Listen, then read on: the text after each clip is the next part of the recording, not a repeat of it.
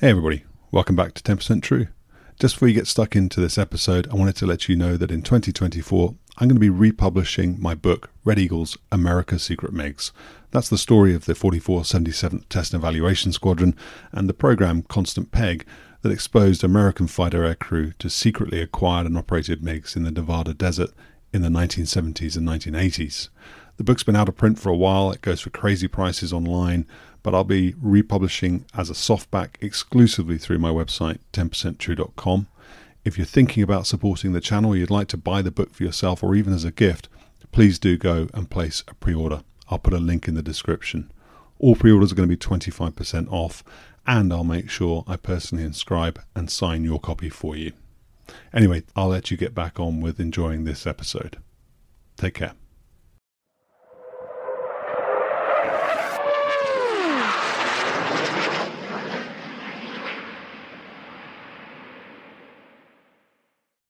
Disco, welcome back to 10% True. This is part four of our um, explo- expose. Would it be an expose on the F 15? No, it's not really an expose. I suppose some things are being exposed, aren't they? But it's a, a, an in depth discussion and um, uh, characterization of the Eagle um, based on the many years of experience that you have flying the aeroplane. So thanks for coming back and joining us again.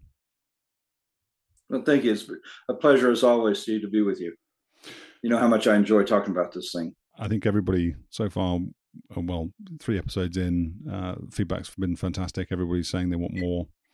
You know, with the exception of a few Tomcat lovers, uh, they're they're all saying they want more. So, I might uh, provide the icing on the cake for that particular comment by saying that I was just at the Air Force Academy versus the Naval Academy um, uh, football game. Uh, the Air Force won again for the 13th year in a row. So, you know, there's not a lot to criticize there. Let's let's talk about Norway. Let's just jump straight in. When we were talking, okay. I, think I think it was episode two. Might have been it might have been the last one. Um, the way we've cut these, partly my response, well, mostly my responsibility, well, completely my responsibility because you don't cut them, I cut them. So the way I've cut these uh, means that there's a bit of disjointedness going on. But we're going to go back to two episodes ago. I think where you were talking about some of the shenanigans that you Eagle guys got up to at Bodo um, in Norway. You're also talking about Deci, but I want to go back to, to, to Norway because I know you, why you were there, but the audience won't know why you were there. Um, what was the purpose of your deployment to Bodo?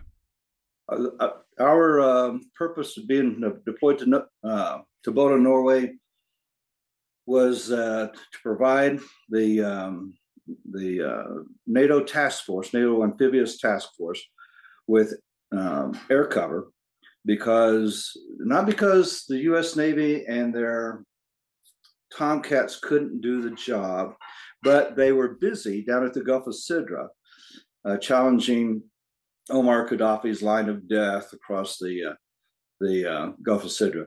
So our uh, American carriers that were uh, supposed to be or were scheduled to to be part of that NATO task force could not uh, could not participate in the exercise uh, as as a result, the U.S. Air Force uh, deployed our squadron, the 53rd uh, Tigers, from Bitburg to Bodo to provide uh, land-based air cover for the Navy. Um, the um, the exercise uh, every two years, I believe, back in the 80s and when and uh, early 90s when the Cold War was was existed.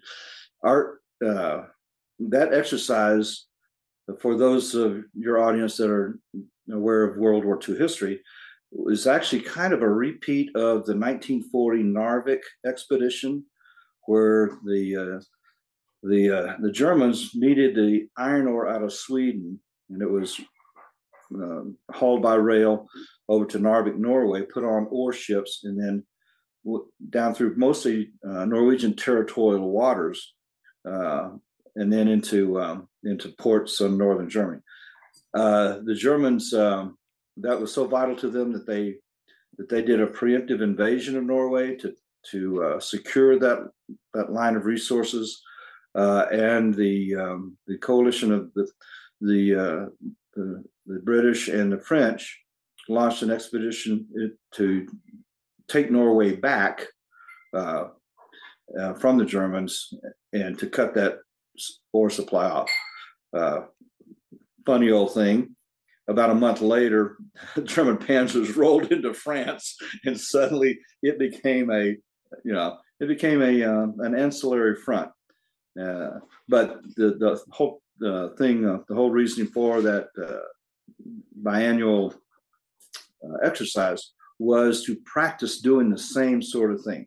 Practice uh, in training of securing the northern ports of Norway against a possible Soviet incursion across the, the top of uh, uh, Sweden uh, in an effort to secure the the, uh, the you know the uh, Norwegian Sea and the North Cape and all that for Soviet naval deployments, so that the Soviet Navy would not be bottled up at Murmansk and Archangel. So so you know in the grand strategies geopolitical scheme of things, that was a that was a viable threat from the Soviets, and that was NATO's response was to have a, uh, a well practiced, biannually trained expedition to um, to to be prepared for that.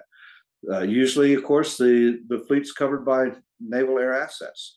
The Royal Navy always had their their carriers there, the Hermes and Invincible, I believe. Mm-hmm. Uh, that was shortly to go to the Falklands uh, and Sea Harriers, but those are those are short range point defense interceptors.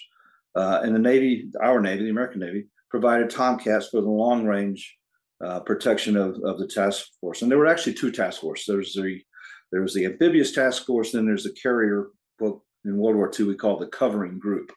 Um, that was the part that was missing from that particular year's uh, exercise, and we we uh, supplanted them, if you will, and provided F-15 coverage. Uh, the the way the operations went was that uh, we had uh, two airplanes on alert on uh, 15 minute alert because it was cold up there and we had to get our poopy suits on to fly over the water. Uh, so that so we were not on the usual nato five minute alert we were on 15 minute alert. Get dressed fire the airplane up get everything warmed up and then launch but we had plenty of time because the norwegian air force royal norwegian air force would let us know when the bears and the bisons and the coots uh, would be rounding the north cape and heading to, you know downstream uh, headed for the, the task force, or and many of them would actually fly uh, past the, the task force and uh, go on to Cuba. The, the Bear bomber had that kind of legs, that kind of range. So uh, so we had plenty of time to get ready, and then they would scramble us off, um, and uh, we would head north over out over the water, do our weapon systems check. We were we were we were armed rather pathetically in that we had two AIM 7Fs, the Great White Hope, uh, uh, we called it, because uh, you had to hope that it would actually hit the target, uh, and uh, and 940 rounds of 20 millimeter, uh, not the full, you know, not the full ordnance load of an F-15 by any means, but enough to do the job against a, a bear bomber flying straight and level in the 20s or whatever. Uh, so anyway, we would launch out, uh, get a vector from Norwegian GCI, uh, and so we're talking we're talking a couple hundred miles, you know, short of the the, the bombers being able to even uh, see the uh, the the task force on their air to surface radars. So so we were well out in, in front of, and then what we would do is we would intercept them. Um, I always flew what we called a no lock intercept uh, uh, I would go into uh, I would go into velocity search, which is high PRF, Doppler only, because I didn't really care how far away they were. I just wanted to find the azimuth because uh, that far away, all you need to do is go pure pursuit on them. In other words, point your nose at them. And if they drift left, then you turn a little more to the left. If they drift right, you turn a little more to the right. And then you can get close enough to where you can go to MRM search, uh, which is an interleaved high PRF medium PRF. Uh, and you can narrow the bar scan in terms of elevation. Uh, and and so so even without locking them up, uh, we could figure out where they were and what altitude they were at. Uh, the reason we did not want to lock on was because the the uh, the uh, Soviet, especially their maritime bombers, had a very enviable um, jamming suite. Um, it, it would take the it would take the the uh, target uh, indicator, if you will, the, the target symbol, and it they could move that around on your radar, changing range and azimuth, and they could they could write your name on your own radar. yeah. so uh, so uh, I never I never locked them up because sure enough they were always they were always at very high altitude. We're talking the, usually the 30s, and sometimes even in the contrail level. You we would spot them dozens of miles away, hmm. and then it's just a matter of swinging or swinging around the uh, the, the the great curve to to get in behind them, and just don't just do not fly into the gun's envelope, the tail gun's envelope. So we would say at least uh, 45 uh, or 60 degrees to the side of the tail and come up on on the wings from not directly astern, but from the flanks, from the you know, wingtips. And what we'd put uh, 15 on each side, um, and then uh, if they made any threatening moves, as long as their tail guns, you've seen the pictures of the the 220 or 23 millimeter tail guns. If the tail guns were up, then that position was not manned, and that was their stowed position, the gun stowed position. So if the tail guns were up, then we had nothing to worry about. Uh, uh, the uh, but if they were down, of course, we we were going to stay stay well clear. Uh, but I never encountered never encountered them. Uh, the so anyway, so then we would monitor them. We we would record uh, on our tape recorders uh, what was called the the door number. Uh, the, that's the number on the nose wheel gear door, uh, and it's not necessarily the same number as on the tail. And for intel, uh, I, I, I, guess the Russians would change the tail numbers as a tactical deception means, but they would never change the door number because the maintenance guys had to go had to know which which uh, bear do I need to drive out and replace this part on, right? So it would just confuse the maintenance guys if they changed the door numbers all the time. So so we had to go, we had to swing underneath, and we were given these super cameras with the uh, auto auto wind feature, and we had to take photographs looking straight up at the door for intel, um, and, and and and just accompany them until we arrived at the range where, in this case, the Sea Harriers could come out to meet us, and then they would escort the bears across the fleet, uh, and and then let them go to the south. The uh, there were several interesting uh, interesting flights uh, doing that. Um, there was one time when uh, when we got alongside, and uh, in fact, let me uh, let me get my little training aid here.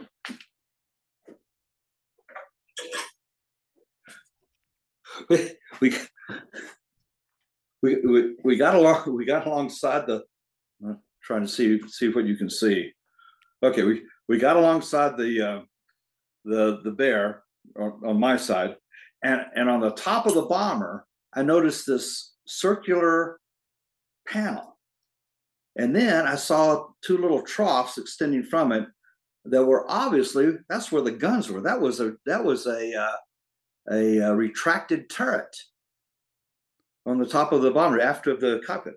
And I thought, oh, I don't know. I don't think Intel knows anything about this. so, so, so taking the camera in one hand, I pulled up and over, upside down, kind of like Maverick does in the movie, and shot pictures of this of this panel uh, out the top of my canopy, and then you know completed the barrel roll to the other side. And uh, my uh, my uh, my squadron commander, we saw those intel photos. He uh, he had a cow.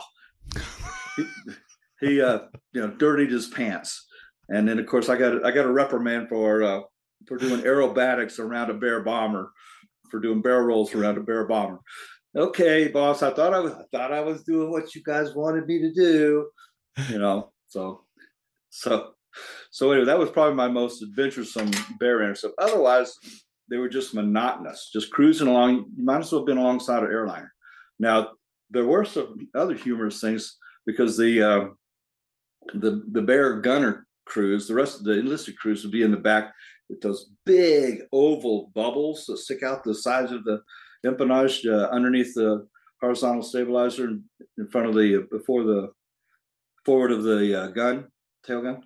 And there'll be two or three of them with their little leather helmets left over from World War II, you know, and and, and they would they would do things like show us a show us a uh, a, a two liter two liter bottle of Pepsi, like, hey, look, we got Pepsi, we got Pepsi here.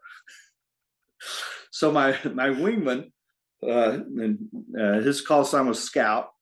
Uh, uh, he decided that since the Russian uh, news agencies were probably not very forthcoming to the Russian people, the Soviet news agencies were not very forthcoming to the Russian people, that maybe they did not know that Premier Andropov had died. So, so he made this big sign in Cyrillic because because he was a Russian linguist as well, and, and and he and he made it and you know how the back decking of the F-15 canopy uh, has this long, you know, plexiglass uh, uh, teardrop shape, and he put this sign in there, and it said in, in Cyrillic, it said Andropov, Andropov is dead, just in case they didn't know. so, so you know, we we had some yucks with it. It, it was uh, it, with the Bears, it wasn't very serious because they're they're you know so easy to to um, intercept. The the Badgers, our our squadron has some uh, a lot more difficulty with the maritime aviation Badgers because those guys much more maneuverable. You know, it's a it's a big airplane, twin engine, um, and it has a uh, a, a, cannon uh, in the nose that's uh, uh, used by the pilot. They thought for strafing, I guess but uh, but it um, at least the ones that we were worried about did. But the uh, but those guys, if there was a a, a deck of clouds below, then they would try to take us down through the deck and scrape them, scrape our guys off on the water, and that was some very exciting uh, for for the guys flying that mission. That was those were some very exciting flights for them. Um, th- those guys were very aggressive. Uh, the other, the only other airplane that I intercepted was what we call the KGB Coot, and it was an all black coot um, and uh, with you know festooned with antennas top and bottom and all black no windows uh, and it had a little red tail number uh, i think 04 was the one that we intercepted and i and i don't recall it having a door number uh, and it, you know we called it the kgb coot because it was obviously a spy plane it wasn't operated by the KGB as far as we knew. You know, we didn't know who who uh, was using it, but obviously they were out there collecting signals. You know, radar frequencies, PRFs, uh, voice, uh, just every every manner of uh, communication or uh, or sensor um, signal data that they could that they could glean out of the out of the air. So anyway, that was my uh, Bodo experience. It was it was a wonderful, real world, wonderful in the sense of I learned a lot and it was not that risky and we weren't getting shot at, right? Mm-hmm. So, in that sense, it was a wonderful, uh, real world, um, active duty flying experience. Let, let me ask you then about that signals piece and take you right back to the beginning of your narrative on that. Um, you said that you, you did the no lock intercept, you used the velocity search initially, and then the MRM mode. Um, was this were these in the days that predated TWS, uh, the track while scan mode, where you can, you know, sort of bug a target? Don't that is technology true. is bug a target and then it doesn't lock that it. Is true. okay, so it predates that. So, but so, but not by much. Okay, not by much. Uh, so that's why I'm kind of hesitant on giving you an answer, but I think that's true. Okay. The thing about the bear was that those four contra-rotating prop discs were a huge radar reflector. They were enormous. And if you got close enough, uh, and this is well after you were within visual range, if you got close enough, you could actually break out all four props. Could you really? You'd have four. You'd have four uh, hits in a in a little V uh, from the front end of the bomber. Seriously. Wow. they were such a powerful radar reflector. So that's that's why we could we could use velocity search, uh, but well, velocity search because there was nothing else else moving out there and anything would show up, right? Mm-hmm. But then we could use MRM search, and and we had no trouble. Usually they flew in pairs, sometimes threes, but usually pairs. Uh, and you could always find the wingman. You could always find them. Uh, so, uh, so anyway, uh, yeah, it it uh, was right at that time when we were getting TWS. Um, uh, we may have had that RAM assessment mode that you and I discussed in one of the previous exposes. so, um, so I, I, can't be sure of that. Okay. In any event, we didn't need it. So, so that's I guess that's what I'm trying to get to, Steve. Is mm. we didn't need TWS to to do the, our work against the bombers. I, I, so, so my curiosity is around the you know the cat and mouse game of signals intelligence. You you having a um, this air to air radar, not wanting to give away all its secrets, not wanting to um, you know to to reveal the signatures to the enemy. Them having this jamming suite that can do all this clever stuff, but but but it seems that they were prepared to use that because you seem to know exactly what it could do.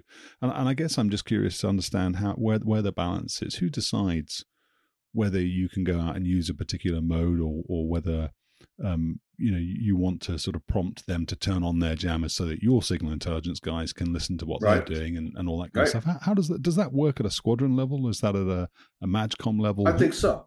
Okay, I, I, think so. I mean, we we discussed this in our tactics meetings about don't you know don't give give ourselves away. Uh, now, don't you know? None of us were allowed ourselves to fool ourselves if that's uh, how that works. In other words, we we knew they knew we were coming, so to speak, right? Because even the search hits would register on their sensors. Mm. So they knew we were out there. They and and depending upon the sophistication of their uh, of their computing systems, they may be able to track triangulate and, and get an azimuth. They should. They should have been able to. So they knew, but they didn't know the range. Once they once we locked them up, they could get a range. They could figure out how far we were away from them. Hmm. And that's what we were really denying them. We were not denying them the knowledge that we were out there, but how far away were we? Uh, and there's several things that go into that. Uh, the changes in the PRF as range decreases uh, to maintain, you know, to maintain the lock and to prepare the the uh, the radar to to support a missile. Uh, the signal strength, they knew they knew how you know they knew how powerful our radar was. Is you know even though even though the uh, the uh, the classified dash one would say something like it's 9.6 gigahertz plus or minus 0.3 plus or minus 0.3 that's not a big range. You know i think they're gonna i think they're gonna be able to narrow it down. You don't have to classify that secret. So so they they would know they could tell by a signal strength how far away we were. Mm. and of course what prf we were in all that. So uh so it really wasn't it, it wasn't a, a matter of just you know surprise we're on your wing. We knew that wasn't going to happen. I mean they wouldn't have that pepsi bottle ready to show us if they if they uh, if they uh, you know didn't know we were we were arriving. So, but no, it, it, it was kind of a kind of a cat and mouse game, and, and, we were just trying to most of us, and we were trying to play our car, our cards close to our chest and and not give away any more about our airplane hmm. uh, than than we than we had to to do the job. So to answer your question about what level was it decided at? Yeah, it was decided at the squadron level. Hmm. You know, tactics officer, our weapons officer, not tactics officer, our weapons officer, Patchware, he would give us the briefings and stuff, and he would uh, and he would look at tapes, uh, and he would admonish people for yeah, you're, you know, you, really don't don't want to be locking on that far out. It, for a fighter pilot, it gives you a what we call a warm fuzzy, a very comfortable feeling to know that you got the bad guy locked up, right? Well, if he's going to take your radar away you know and throw it into the Atlantic, then then you just yeah you just ruined your own chances. But there is a comfort factor from having a, a lock, and so there were a lot of people who were not that uh, ambitious about doing no lock intercepts. They they would rather uh, they they would rather get a lock and feel comfortable. Okay, this is all going to work out right. But was, you know, we were the only airplanes out there over the Norwegian Sea. So eventually, then that and the big the big silver bird is going to show up. Eventually, the big silver bird is going to show up. And guess what? We can run him down. You know, he's got eight propellers going that prevent him prevent him from exceeding the Mach. so so we'll eventually catch him, even if we even if we have, even if we get you know stuck way back at six o'clock, we'll eventually run him down. So if you have a a, a mind that, that that says, yeah, th- yeah, this is this is not what I would usually do, but it's good for the situation. And even if it goes wrong, I have plenty of room to recover, plenty of room. Mm-hmm. Then okay, I'll do it that way. And, and uh, if they're learning anything about our airplanes, it's not off of me, mm-hmm. kind of thing. But yeah, we decided that in the in in the squadron. That's true. So, so tell me about this difference then in um, this sort of friendliness or the the levels of professionalism you might describe it as uh, between the the different um, adversary aircraft, the bears and, and the badgers and the bisons, and uh, I'm I'm curious because I, I talk to guys who are flying in Syria and have flown in Syria for for right. know, a number of years. I think 2016 was when I think it was 2016 when the Air Force first went there, and and they tell me, you know, there's a difference between the Su-35 crews and the Su-30 crews or the Su-27 crews. They they have different sort of characteristics. So the Su-35 guys are really friendly. The Su-30 guys are not very friendly. Huh. You know, so they'll come up on guard and have a chat if they're Su 30 Su 35 guys. But the Su-30 guys don't do that, and they're aggressive in their intercepts and that kind of stuff. So they're definitely different communities with different personalities in the air. Oh, um, that's interesting. That's very interesting. Yeah, it's curious, isn't it? I, I, I, I was sort of amazed to hear that the the 35 guys would actually come on guard and they'd have a chat. So they they would get information with each other and they'll have a chat to each other. So they're they're you know they're curious about one another. So so the the question I was going to ask then, um, and and again this week the Pentagon has released um, a video from a B fifty two of a uh, People's Liberation Air or Army Air Force I think it's a J J eleven, so Su twenty seven, where they copied right. the Su twenty seven intercepting, and they said it was an right. unsafe intercept. And there's this sort of history of these fairly aggressive intercepts happening.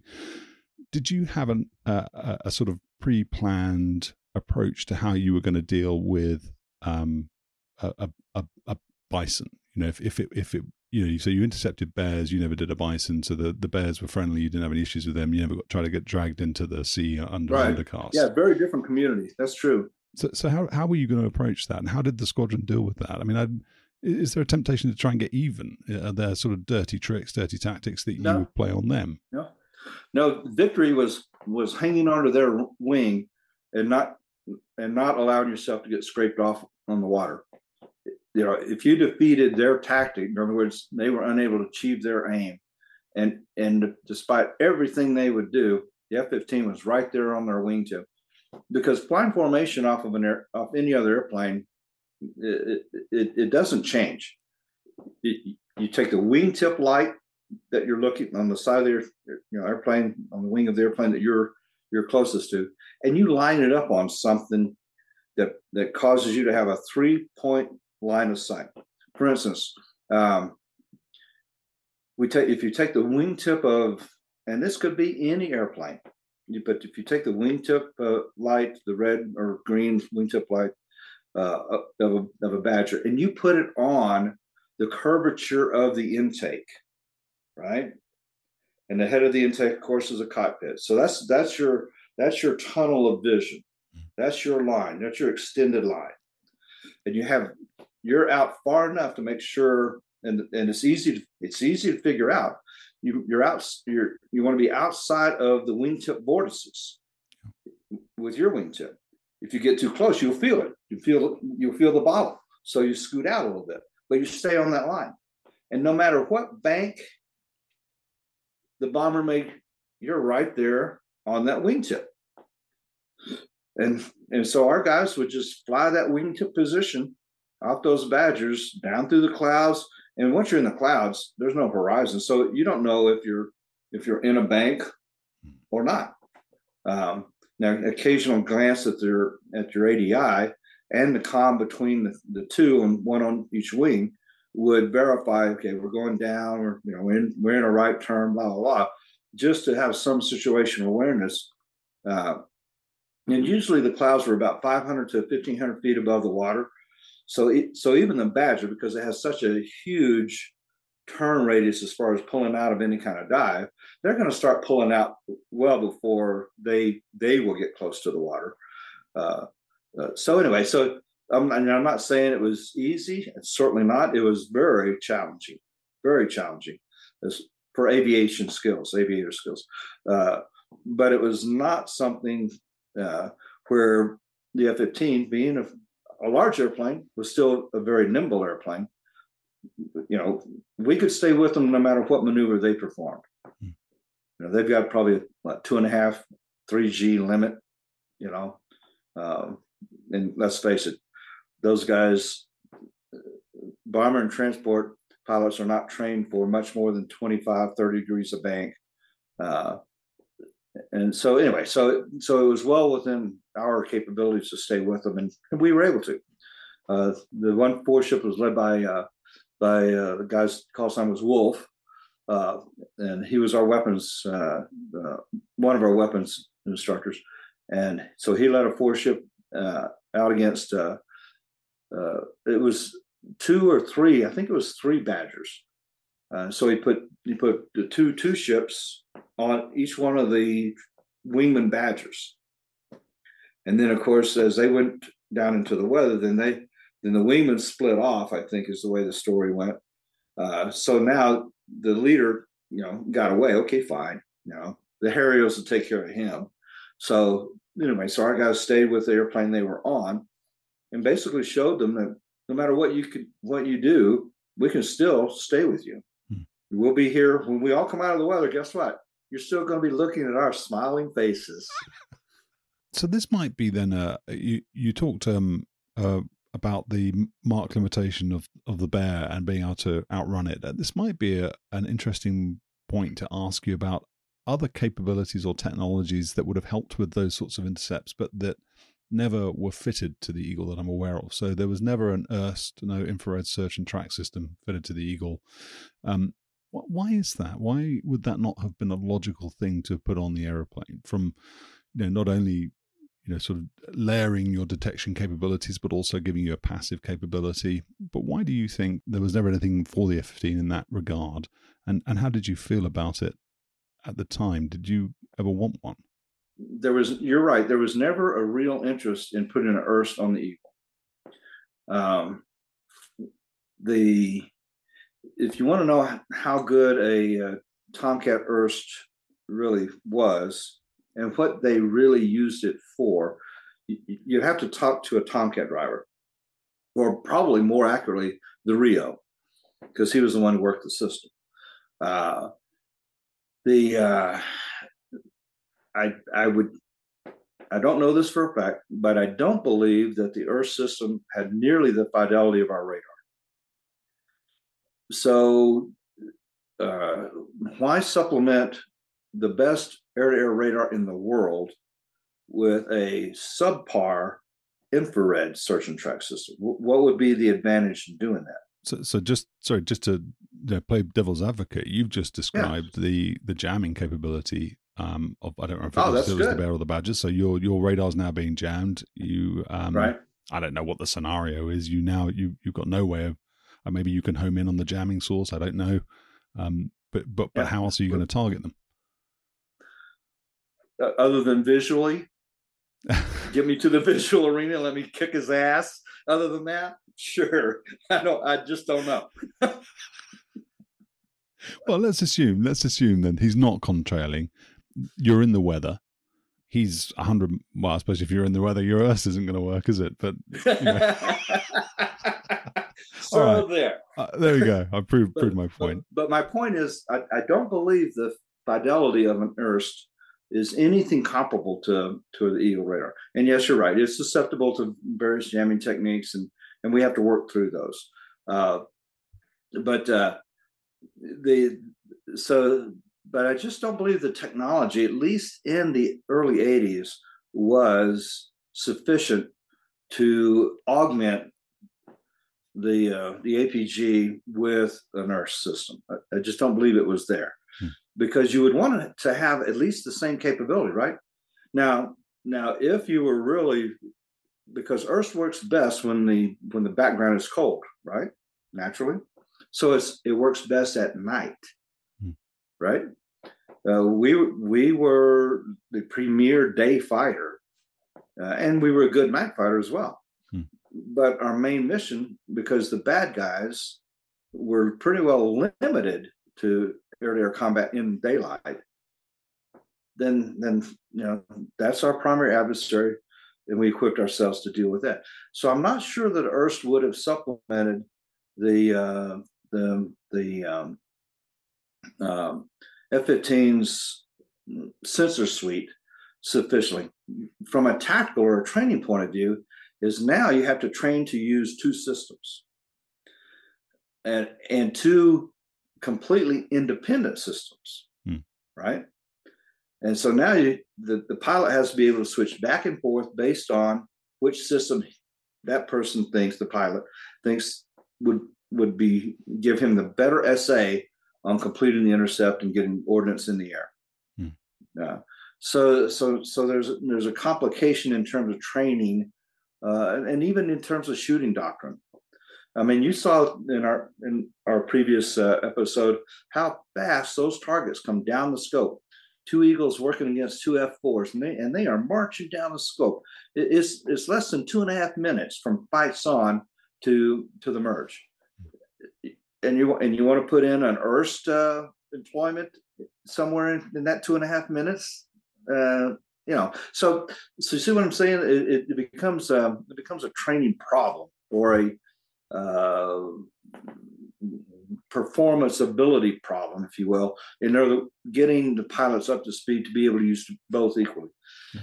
i would also tell you and i'm sure your tom kitty friends will will uh, cringe at this statement but usually my experience in looking at uh, threat airplanes uh, as well as as our own, uh, you know, friendly adversaries, if you will. In other words, people we trained against. The airplanes with an IRST used it because it was better than their radar, mm. not to supplement their radar. You look at the MiG 29's IRST, it's better than its radar. Mm. especially in the search mode.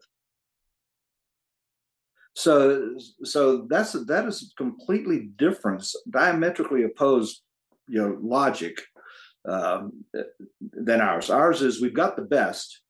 What can help it be better? Well, that can't.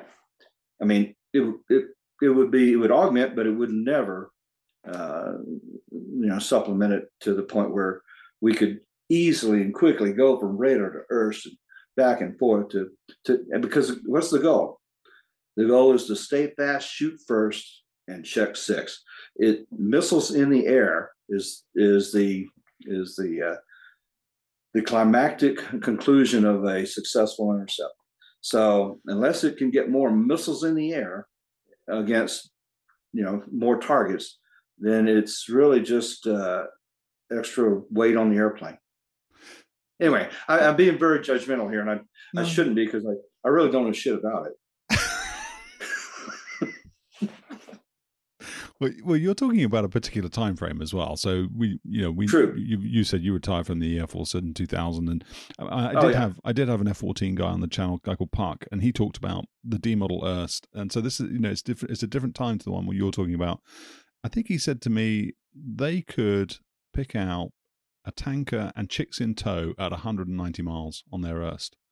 Um, so, so, so I guess you know, and and I suppose sensor fusion nowadays, the increase in computing power, the ability to bring all these things together, that is a oh, different. Very good. That's a different story. Very good.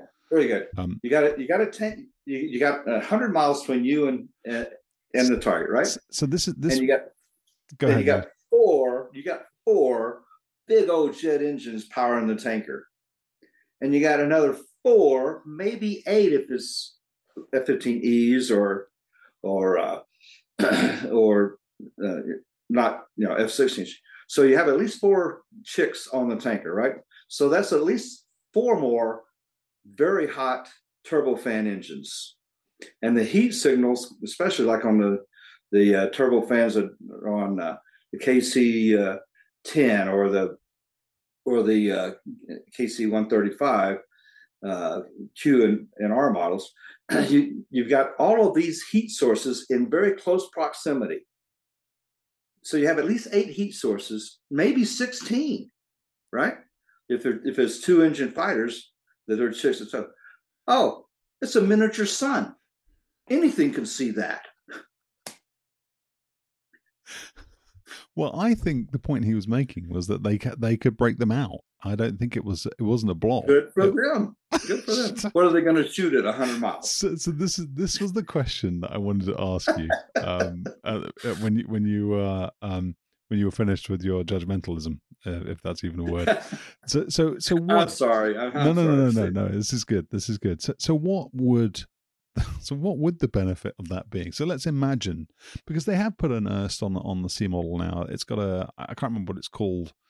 I don't know Legion pod or something like that. It's called. They carry it on the center line. It's basically stuck in what looks like a, a targeting pod. Um, and I think on the on the on the Super Hornet they put one that what in what looks like a fuel tank.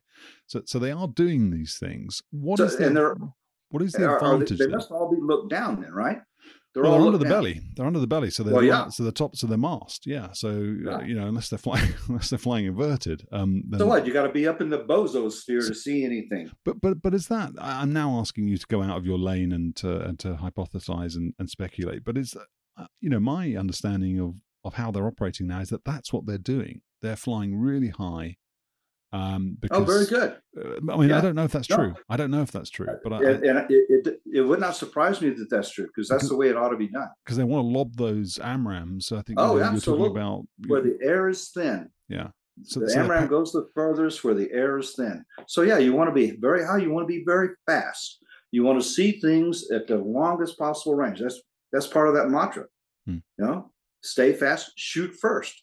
You want the, you want that huge range that you get by being high and fast and seeing much further than the bad guys can see you. So so yeah, I applaud that. So let me ask you then. So not not the Cold War scenario, but just just sort of hypothetically speaking now. So so so let's say your Eagle can see a fighter sized target at 100 miles, right, on the radar. Let's say your IRST can can pick up that same target 90 miles further on 190 miles, let's say. What does that 90 miles get you? What does it give you? Is that time you talk about it marching down the radar scope. So on the timeline of the intercept, is that is that 90 miles of you twiddling your thumbs, waiting for it to appear on the radar so you can do something with it? Are you able to sort of what, what would you expect to be doing with that additional range? I mean, you know, I know you were asking facetiously, what what can I do with it? But what would you do with it? Well, you would position yourself for the intercept. That's it. the the, uh, the intercept starts at about 40 miles so that would give you 50 miles to make sure that you are you are moved moving your formation onto the extended expected ground track of the targets. And this is especially important in terms of destroying raids because let's face it that's what we're really there for. All, all the um, all, the the 4v4 fighter versus fighter uh, that's great for you know the bloody red baron reenactments and that sort of thing. Uh, but but what air to air fighters are really designed to do is to protect targets on the ground that the bad guys want to destroy using air power so our real our real targets in all seriousness is the bomb droppers it's the people that are going to going to destroy our things so to speak and kill our people with their bombs. So, so that 50 miles, what that would give you, that 50 miles would, would give you the ability to position yourself so that you're in a position at 40 miles to execute an intercept. And as we'll talk about in uh, in 2v2 and, and 4v4, 40 miles is where the inter, the actual lethal intercept begins. That that's that's that's the that's the the the window frame that that the bad guy you want the bad guys to fly through so that you can kill them inside of that. So so that's what we would do with that additional 50 miles. And if we could get it with IRST, I'm all for it. In the 1980s, IRST was did not have the technological advantage that it needed to have to supplement our radar. And that's the that, that's the no kidding real real answer to your question, I think. Uh, and then there's also ancillary reasons that have to do with the uh, the great military industrial complex of the United States, the prime contractors for our air ordnance and our sensors, and and getting things changed and the budget pushed through Congress to buy the new toys that you know that that these brilliant uh, engineers and scientists had developed for us. So so so that too sometimes it just wasn't worth the fight.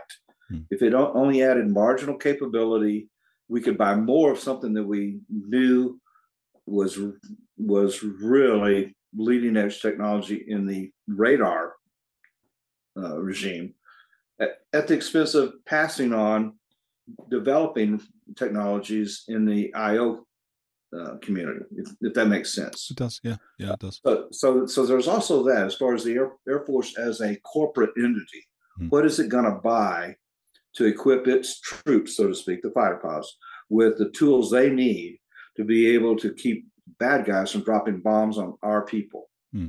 And that's, and that's where that's really the bottom line. Let me let me ask you about another what what feels like a glaring omission, and no doubt you will um, come back with another well reasoned argument as you just have around IRST. Um, you know, obviously being playful about it, um, notwithstanding, you know, you, have you've just given a pretty um, easy to understand answer. High off bore sight capability. Um, so you talked um, an episode or two episodes ago about the fact that you guys were king of the hill until the flanker came along and and you know the Su um, the MiG twenty nine has the high off bore sight capability during the AIM Val ACE-FAL program in the US in the eighties, which I think was what gave birth to the AMRAAM. I think that's what I think that's where the AMRAAM came from. Those guys equipped themselves with helmet mounted sights. They sort of put together some some basic capability there, so they were obviously training to that, and they wanted to see the impact of it. But even something like an F twenty two these days still doesn't have a uh, helmet mounted sight, no high off bore sight capability.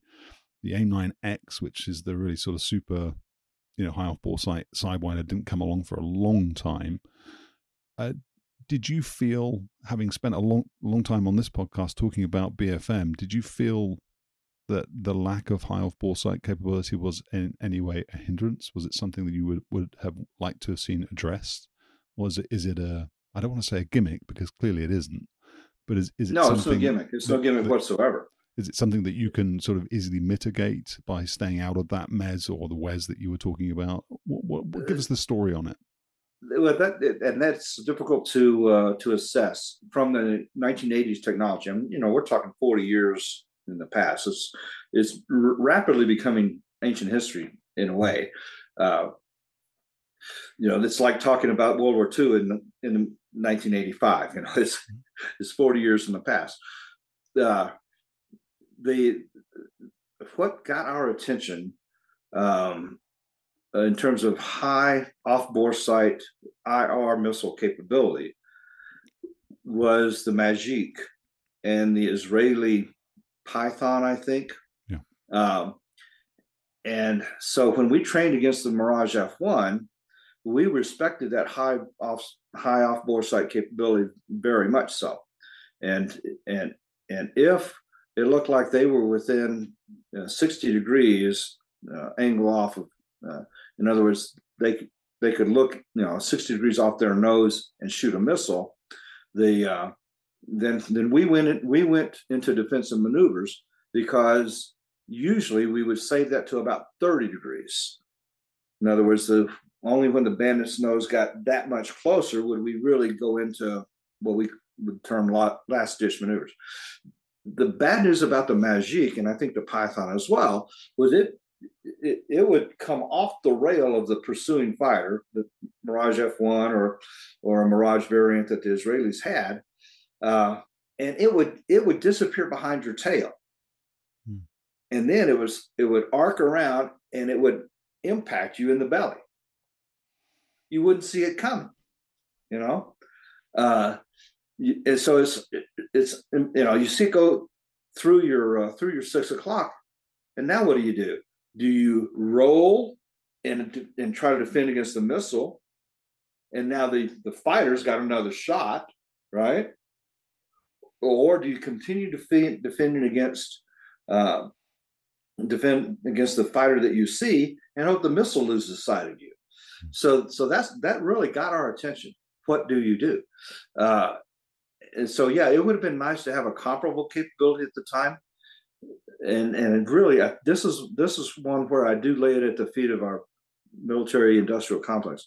Raytheon was so far down the path with with the AIM 9 that the AIM 9X was the best it could do for off-bore sight capability, and even is, I understand, and my information is 23 years ago. You know, my last year in the, in the Air Force, so uh, so it's well dated and it's probably obsolete and incorrect.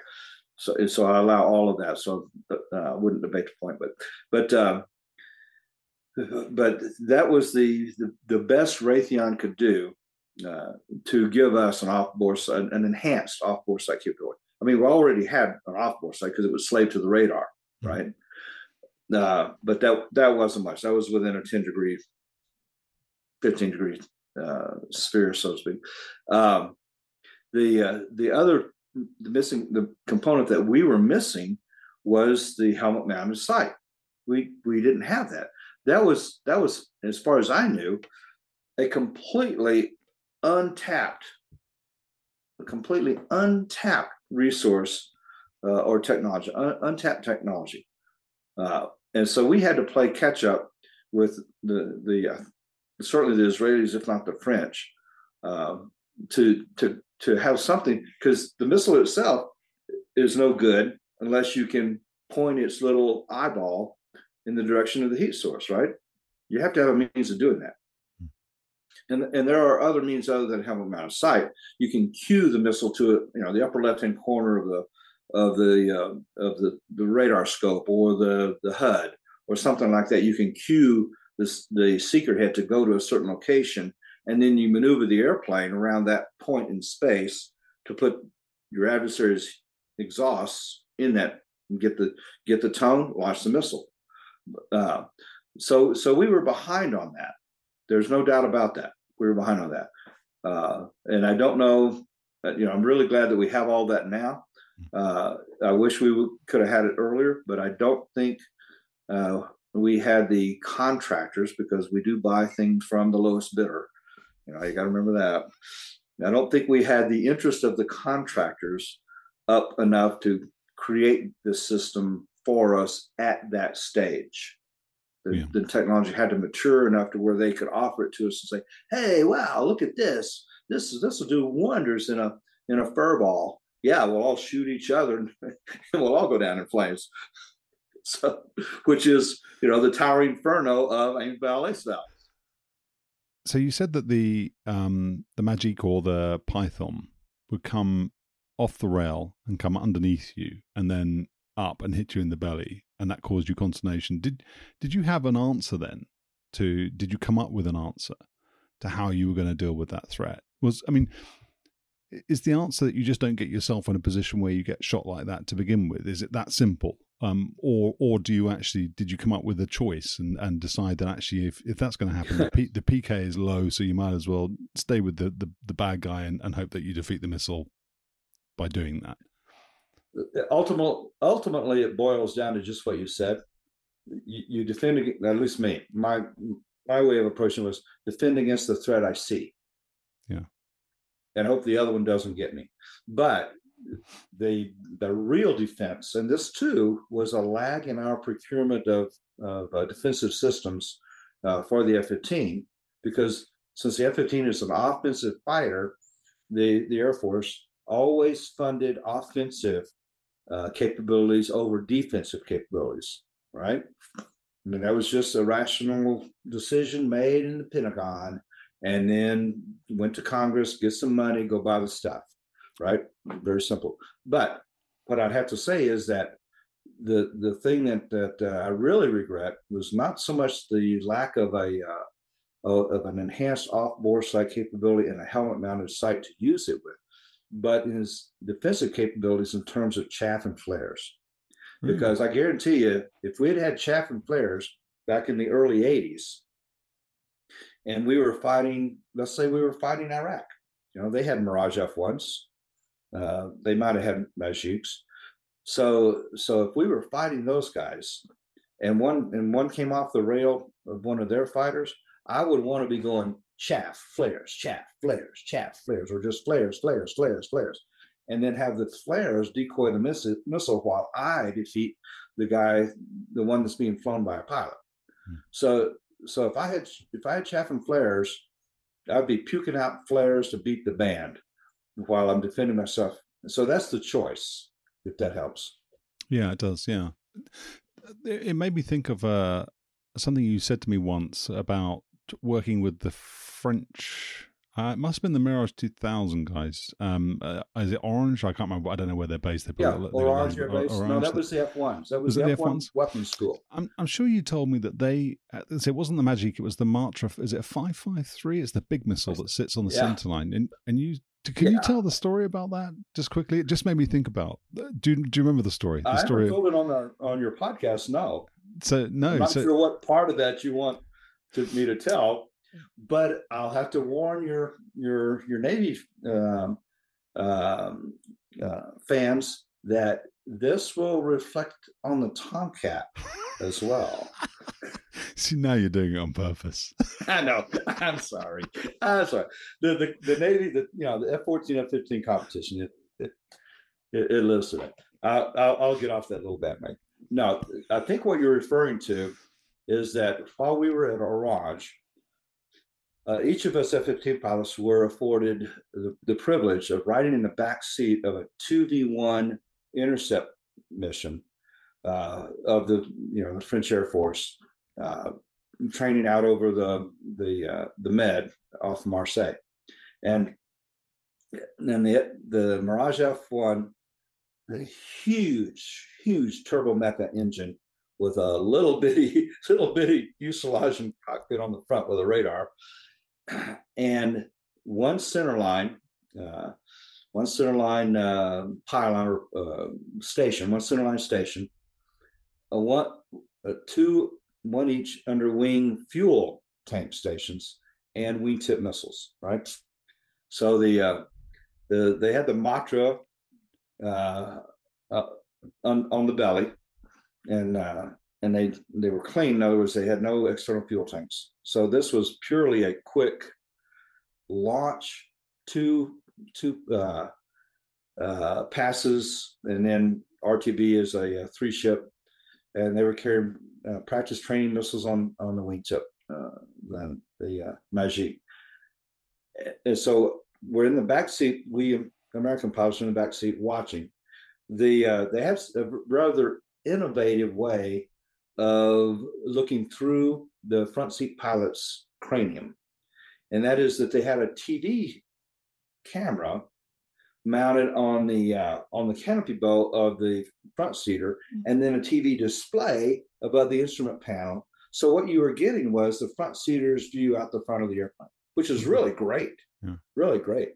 Uh, and at the bottom, in fact, it wasn't on the canopy bow. I think it was uh, the same as a gun camera because you could actually get the HUD. Uh, and that's that's that's probably not the best. They had a they had a very uh, they had an analog HUD display, uh, and it was these wheels with the airspeed and the altitude stamped into them in the heading, and they would rotate based on the inputs from the avionics systems.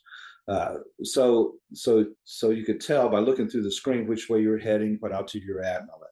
Uh, there was no gun sight uh, information at all, but uh, but there was some some radar display, kind of like the MiG 29 has a radar display on the HUD. So that so so obviously there's some, there was some crosstalk between uh, MiG and and, uh, and the uh, Mirage folks as they were developing their technologies in the 80s. So so the so we went up for for two V ones. Meaning two interceptors and a single target, and and the uh, and the target the, on the first pass, neither one of the F one fighters saw the target on radar. He went right between us. Wow. Well, you know, out of the three pilots in the airplane, I was the only one that saw him, and it was as he was passing off my left shoulder.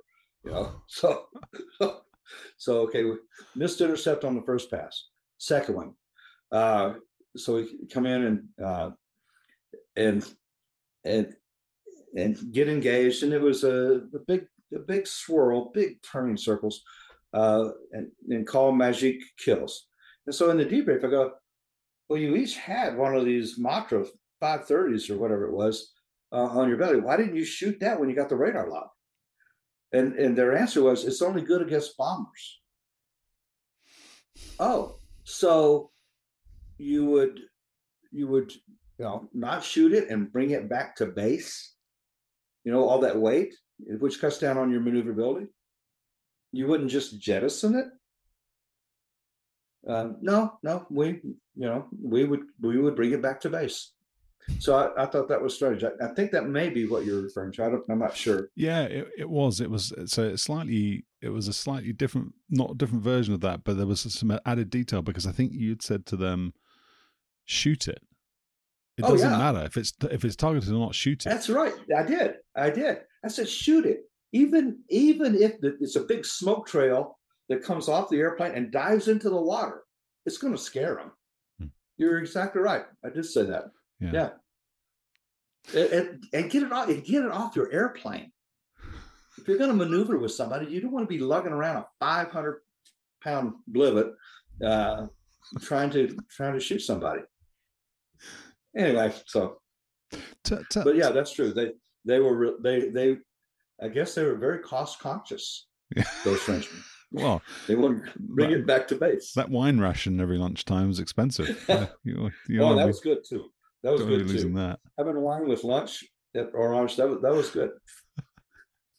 T- tell us, Disco, about something that that did temporarily make a um, an appearance on the Eagle then in the form of Eagle Eye. We, we, we talked a little bit about pick, detecting targets, IRST, um, you know, sort of radar performance, no lock intercepts, all that kind of stuff. Where did Eagle Eye, which I think that was early nine, was that late eighties, early nineties? It was well, no, I would say it was uh, late seventies, early eighties. Oh, once okay. once we um, had any uh, uh, EID capability, the ability to to discern um, our targets, you know, good guys or bad guys, then uh, then then you know we we actually we auctioned them off as rifle scopes to our local hunters so made a little money for the squadron fund. You know that. Here's some beer money. What happened to all these Eagle Eyes? they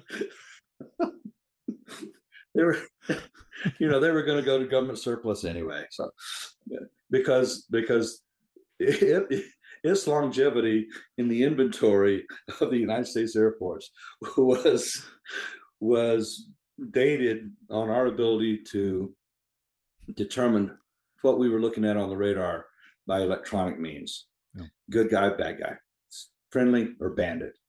Uh, so so the, to go back to vietnam the biggest problem with the air force's use of the f4 and the aim 7e was the inability to determine friend or foe over in the skies over north vietnam. By the time um, the the F4s got into range against very small targets. We're talking MiG 21. That thing is just a little needle of an airplane pointed at you. Uh, and the MiG 17, not much bigger. 19 slightly bigger, but those weren't that prevalent anyway. But so so by the time you arrived nose to nose, beak to beak, uh, in, in visual range of a MiG 21 and could tell it was a MiG 21 and and of course, in all honesty, what you really had to do was be able to tell it wasn't an F 105 mm-hmm. or it wasn't a Navy F eight Crusader, or it wasn't a Navy F four. Uh, you could always you could always tell if it was an F4 at long range because it smoked so much if it was in military power, right? So, but anyway, so so so if you could see the airplane, see the target, and it wasn't one of ours, then then you could declare bandit, bandit, box one, and get a missile in the air. But unfortunately, those ranges were so close to minimum range for the missile. We called it break X because there was an X that would show up on the radar scope denying you the uh, opportunity to fire. Uh, is that now you are locked into a visual dogfight with a highly maneuverable airplane, and and you're you're flying this freight van of a truck, this big lorry of an airplane, uh, trying to get around and, and use your energy superiority to get around to his six o'clock and maybe prevent him from going from running away. But if they went downhill, and even if you an F4 got behind him with a pulse only radar, the, it was overwhelmed with ground clutter. And so you couldn't get an AIM 7 to, to do a tail chase to a kill anyway. So so it was very, very problematic. The the the technology set up for our guys flying F4s, and, and they did the best they could with what they had, but they were limited uh, by the ROE requiring visual identification and not having the means to do so at a range to employ the weapons, if that makes sense. Yeah. The Eagle Eye, well, the F 15 had the same problem when it was being developed. Uh, because again, our adversaries were, were small in training. They were the F5s, not much bigger than a than a MiG 21 in terms of its visual cross section. So, so to be able to identify the target as an adversary or not as a friendly, you had to have some sort of enhanced capability. That's what brought about TISEO for the F4, the TV system. That was all about slaving a TV camera to the radar line of sight and, and producing an image on the on the Wizzo's screen in the back seat, and the Wizzo could announce that it's a MiG 21. Shoot, shoot, you know, to the to the to the nose gunner.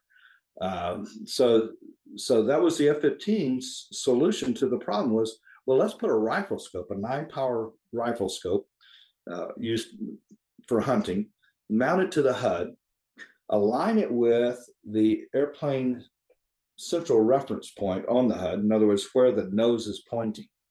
And then once you got a radar lock, the target, of course, is in the, the target designator box, a little square uh, uh, container. And you put that over the airplane reference point, and then you would lean forward, put your eye to the scope, hope nobody moved, and see what was there. well, guess what? You got two you got two moving parts to this problem. One is the bad guy. If you know, he's not going to fly straight at your your eyeball, right? No, he's going to be going one way or the other, right? And plus, your airplane. So it was, and it's just human nature. It's just you know, uh, muscle memory and all that. If a if a person is holding a stick and flying an airplane, and they lean forward, they tend to pull the stick back and so you wind up raising the nose of the eagle, and there's nobody home. You look through the you look you look through the eagle, and there's nobody there. And, and then if you want to fly around, you know, you know, like you like you're uh, you know making buttermilk in an old churn. If you want to fly around with your eyeball on a on a on the back end of a of a rifle scope while the while the target is getting closer and closer and closer and closer, you know, all these seconds then you probably ought to get another line of business. You know, that, that's not that's not a good way of, of entering a fight. Is with your eyeballs pressed to a to a rifle scope and the bad guy swarming in behind you. Uh, so uh, so so it was yeah that was a good idea, and it and it was very effective for against bombers. Against, for instance, when we launched off of alert at Bitburg to uh, investigate that was one of the categories of intercepts. Investigate this target. Well, you could do that. In other words, if you were investigating a a, uh, a light airplane, a Cessna or something, uh, or a uh, let's say a Swiss uh, Swiss BizJet happened into the NATO air defense identification zone without a clearance. You know, he's he's flying straight and level. You know, for those kind of targets, sure, you put the the eagle eye on them and go, yeah, that was a Cessna 172, blah blah blah, or that's a that's a um, you know Pilatus, uh, whatever. But so those are routine, very low demand situations. Fighter versus fighter. The only advantage was was if you were a red flag or fighting the aggressors in any way, and you went out there, and as soon as spikes on, you saw them marching down the scope. You took your radar lock, and you got you you kind of lean forward into the scope and go, "Well, I tried." bandit, bandit, Fox one. and when and when the aggressor flight flight uh, uh, leader, flight commander, you know, question, did did you have a proper VID? Oh yeah, I had my eagle eye. so so it was good for getting an early kill, eliminating one of the F5s out of the fight, and going two V3 against the remainder. You know, that was it. That was its only use. You know, it was like throwing it down on the poker table at Vegas. and like I raise you one one rifle scope. It's interesting. It's interesting to think about the journey the Eagle went on. We talked about this, I think, in the first episode about you know the the F fifteen didn't enter service in seventy four. You know, I think it was seventy four with sort of you know the complete uh, package, the complete sort of set of sensors and capabilities that those things came. Oh no! I, would forgotten that you didn't have chaff and flare. I mean, just oh, the, no. the, idea you were flying around without that is quite crazy in my oh, mind. that yeah, that uh, I thought that was almost criminal. Yeah, you, but by the mid by the mid '80s, to to send you know our uh, squadrons at Bitburg and Soesterberg in potentially into battle with no means of self defense, hmm. I've I view that as criminal. Did you have Did you have the jammer at that time? So the LQ one thirty five, you know, it's sort of the, the boxes sit behind you in the in the cockpit. There was yeah. that installed mm-hmm. at that time. True. Did it work? Did, did, did, you, did you have confidence in it? Uh, it worked well, as far as I know. You know, we we never, thankfully, we never had to to test it. You know, in actual conditions. Uh, but it worked well against SAMs. Mm-hmm. Uh, it had lim- limited capabilities against AI radars. Is that not a bit backwards?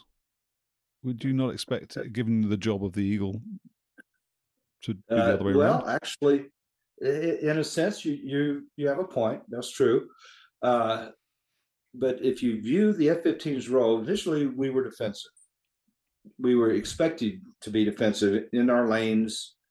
You know, you know, shoulder to shoulder with the FGR-2s out of Wildenrath and and uh, and others. We, uh, so so we were defensive, but there would quickly come a time after we absorbed the first attack because we expected them to attack first, of course. There would there would quickly become a time when we would be doing just like we had to do in Iraq. We had to do in North Vietnam. We expected to have to go downtown to their side and basically kick the shit out of them Hmm. you know, bomb their air bases, bomb their munitions storage, bomb their interdict their their their train lines that were bringing ammunition and reinforcements to the front. You know, whatever the the NATO uh, overall commanders, ground commanders wanted, we had to be able to do that. So we we had to be able to penetrate their air defenses, establish a I won't say a sterile or a you know a bandit free environment, but do our best to protect the our bomb droppers, F4s largely, uh, NATO F-16s, and then uh, our F-16s, you know, uh, followed up right away. So we had to be able to establish an, a sense of air superiority, local air superiority for that operation, hmm. and and that involves, uh, you know, neutralizing their SAMs because their air defense network was highly SAM orientated. Uh, and so we had to get through that SAM belt and and suppress the local uh, radars, SAM radars, uh, just don't know because you know the, weasels the, we, we generally would plan on going in with weasels and we can get into this kind of discussion when we talk about air campaign plan. But generally it would be one four ship of weasels two four ships of eagles would be the the uh, the, the, guys out ahead of the package. Uh, you know one four ship to take each flank the weasels up the middle and the weasel would be uh, doing lethal suppression uh, their iads.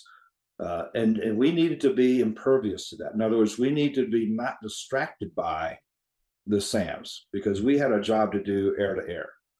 If that makes sense. Yeah. It's kind of a layering of almost mentalities as well as capabilities. Does that make sense? Yeah, yeah. You know, we we couldn't we couldn't be bothered, if you will, by the SAMs unless unless you knew one was targeting you hmm. and there was a missile in the air. Mm-hmm. Then, of course, you got serious about survival.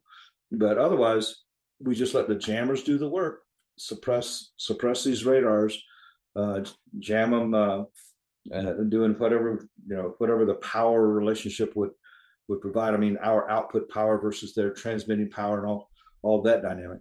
Uh, so, so in a sense, given the, the the mission of the F-15, remember it comes out of Vietnam, we had to be able to go into their backyard and do our job. Uh, it wasn't a, a purely defensive air-to-air role. Hmm. It was air-to-air, but it was air-to-air on in their airspace. So to to do that, we had to deny them the ability to shoot us down with their SAMs as much as the technology would permit. So, so Disco, in I think it was episode one, you said something that I thought was quite interesting that I haven't followed up with you on, and, and maybe now's a good time to do that. You said that um, when you were talking about the dominance of the F 15 uh, at the top of the hierarchy of all the fighters in the Air Force inventory and, and friendly Air Force and foreign Air Force inventories, you know, it was at the top. And you said that all, you didn't say it changed, but you said it, you said the arrival of AMRAAM was a leveler. I think that's what you said. We're four episodes in, and this was episode one, I'm pretty sure. Yeah. So it's, it's sort of six hours of conversation ago, but I'm pretty sure you said it was a leveler. Um, one of the things that is commented on, let's say, by people when they're observing the eagle community is the fact that they are they they they have the appearance of being, and perhaps you'll tell us whether or not this is correct or not, of being a little siloed, um, not necessarily, well, maybe even being a little aloof, perhaps. Um, you know, they're doing their they're own both, thing. Yeah, um, both of both of those are um, both of those are accurate um, comments um, on the F-15 community. Yeah. So, so can you tell us then a little bit about why those th- those things are true, um, and what impact, if any, well, it did. So, what the impact was then of the arrival of AMRAAM amongst the other tactical air force fighters, the F-16, the F-18, F-15E, uh, and so on. How, how, did that change? Was that threatening to the Eagle community in terms of your superiority? No. What, did, what did it mean? Uh, what it meant was that that, that yeah, the, the was definitely the great equalizer as far as air-to-air combat BVR uh, modes.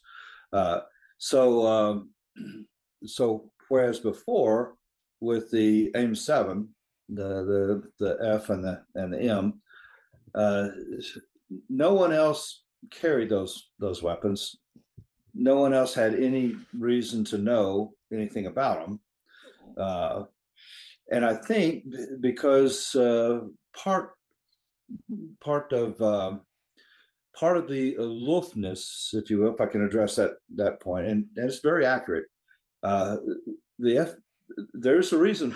There's a reason why the F-15 Eagle was referred to as the Ego Jet by other uh, fighter communities. It's principally the F4 but any anybody else who flew uh, in that environment, uh, yeah, it, it, it, was ego jet drivers, you know, uh, uh, and, uh, and and and they would have disparaging comments about it's the size of a tennis court, you know, and, and other things.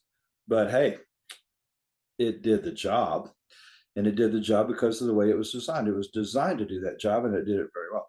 But but there, when I I was really, I got to say, I was really shocked. I, have been uh, a uh, a pilot training, a jet pilot training instructor for for four years, and and when I went to the F fifteen, uh, there were no F 15s available when I graduated pilot training, uh, and I and I didn't really.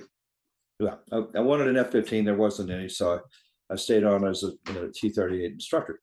Um, I think we might have covered that a little bit, but uh, but when I finally got to the F fifteen, I was really appalled, and that's probably too strong a word. I was surprised I was surprised, you know, because all the training at first, of course, is similar. You know, it's one v one against your instructor. They they give you two rides or so, and then and then uh, the uh, your instructor pats you on the ass and sends you out to a jet to fly solo. You know, so so it's like woohoo! But man, big intimidating airplane. Uh, so and and of course, solo in any airplane. I know as an instructor, solo in any airplane is a confidence builder. It tells you as an individual, I can fly this machine. And then you then you, you you know you mount up, you saddle up, strap in, and you go fly it. Uh, but then after that, all of the training is one against one, basic fighter maneuvers, and then two against one, uh, uh, uh which are uh, uh, we call it AC, right? air combat maneuvers. In other words, who's the engaged fighter, who's the free fighter, where's the target, uh, sw- you know, switching roles to get the kill.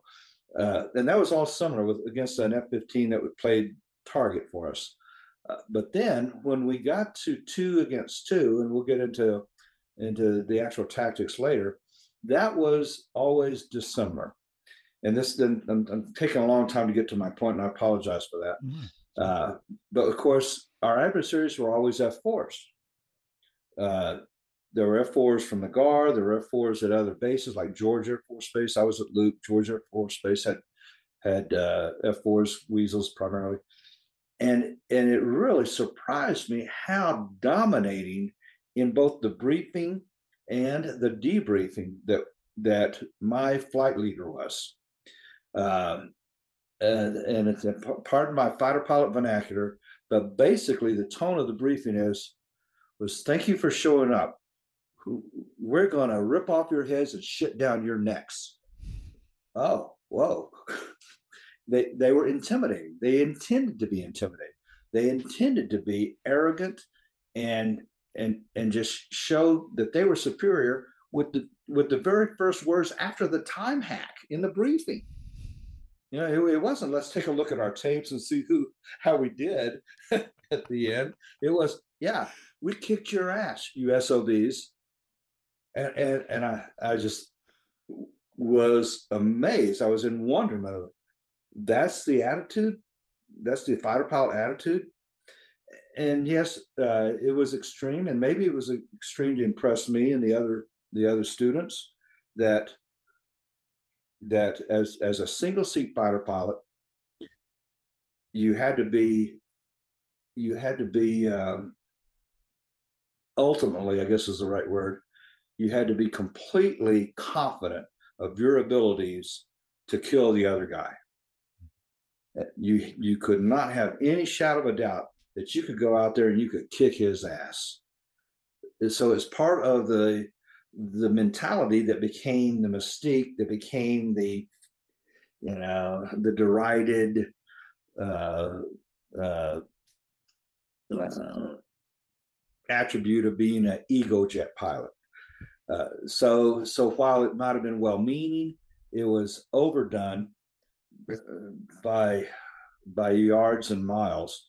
And in fact, I, you might uh, recall uh, when we were putting together the 15 Eagle Engaged, there's that part about how the first fighter wing was was an F4 RTU unit based in MacDill, and when TAC Tactical Air Command stood up the F 15 unit at Langley, then the guys there uh, that were forming the new first fighter wing flew their F 15s down to MacDill, took all of the first fighter wing historical memorabilia. They basically raped the place, took all their flags, all of their war trophies from Vietnam, everything, and hauled it back and then you know the next day the uh, the F four guys and you know front seaters, back seaters, instructors, you know they were they were they were told they were now what four hundred something something of uh, tactical fighter wing. You know, it, it, they just so so so that whole thing uh, was, in my opinion, overdone. Maybe for a good reason, because now instead of having a two-person airplane, uh, the Air Force had to count on a single individual in an airplane that it paid a huge amount of money for, doing the job and doing it right, and and uh, in, enforcing air superiority over the enemy. So anyway, so yeah, the the thing that you mentioned about uh, about being arrogant that was a well deserved uh, and uh, that was a well deserved reputation that I'm not particularly proud of, as you probably tell from the way I, I voice all this. Yeah, I, I do like to think that we were better than any other air to air fighter outfit. And if we're going to be better than any other air to air fighter outfit, we have to believe that we are better than any other fighter outfit. I mean, so it's one of those uh, one of those self fulfilling promises, or in the Air Force we call it a self licking ice cream cone. If if you're following, you know. Yeah. So yeah. so anyway, and, uh, so so that that led to the aloofness that you mentioned. We're superior we're better than everybody else. Well, we were and we weren't. We were because we flew the airplane we flew, and because we trained to its specific capabilities, very small, very small in the spectrum of combat. Air to air superiority, air to air combat is a very small segment of that whole spectrum. The F 4 guys, F 15E guys, F 16 guys, they had a broad spectrum. They had to be good at many things and air and defending themselves, flying air to air combat was one of them. Oh, by the way, so you can see how that this niche uh, led to a, a, sense of superiority and an arrogance that that uh, was on the one hand self-serving, but on the other hand it was self-defeating because you did not have the respect that you thought you were gathering because you were such an asshole mm. about how you did it. Does that make sense? Yeah, it does. It's that, an interesting that's, anyway, dichotomy. That's my perception. That's yeah. my perception. It's well, I, I wondered how that also was internalized then within the Eagle community. There are, you know, sort of various um, mantras you hear, or the one where it's not a mantra, maybe it's an observation, but the Eagle Eagle drivers eat their young, or the Eagle community eats its young, is one of the things that I've heard. And uh, I don't know, know what that means. I, I think it means, from my understanding of what it means, is that you know you've got young lieutenants coming into the squadron. You know, if they mess up, no one's going to sort of wrap them up in cotton wool and tell them it's okay. We'll try again harder next next on the next sortie. You know, it it means that they get, you know, they're going to get.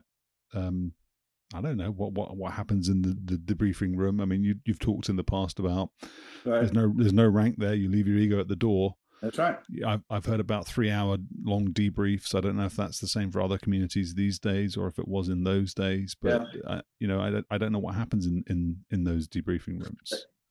Yeah.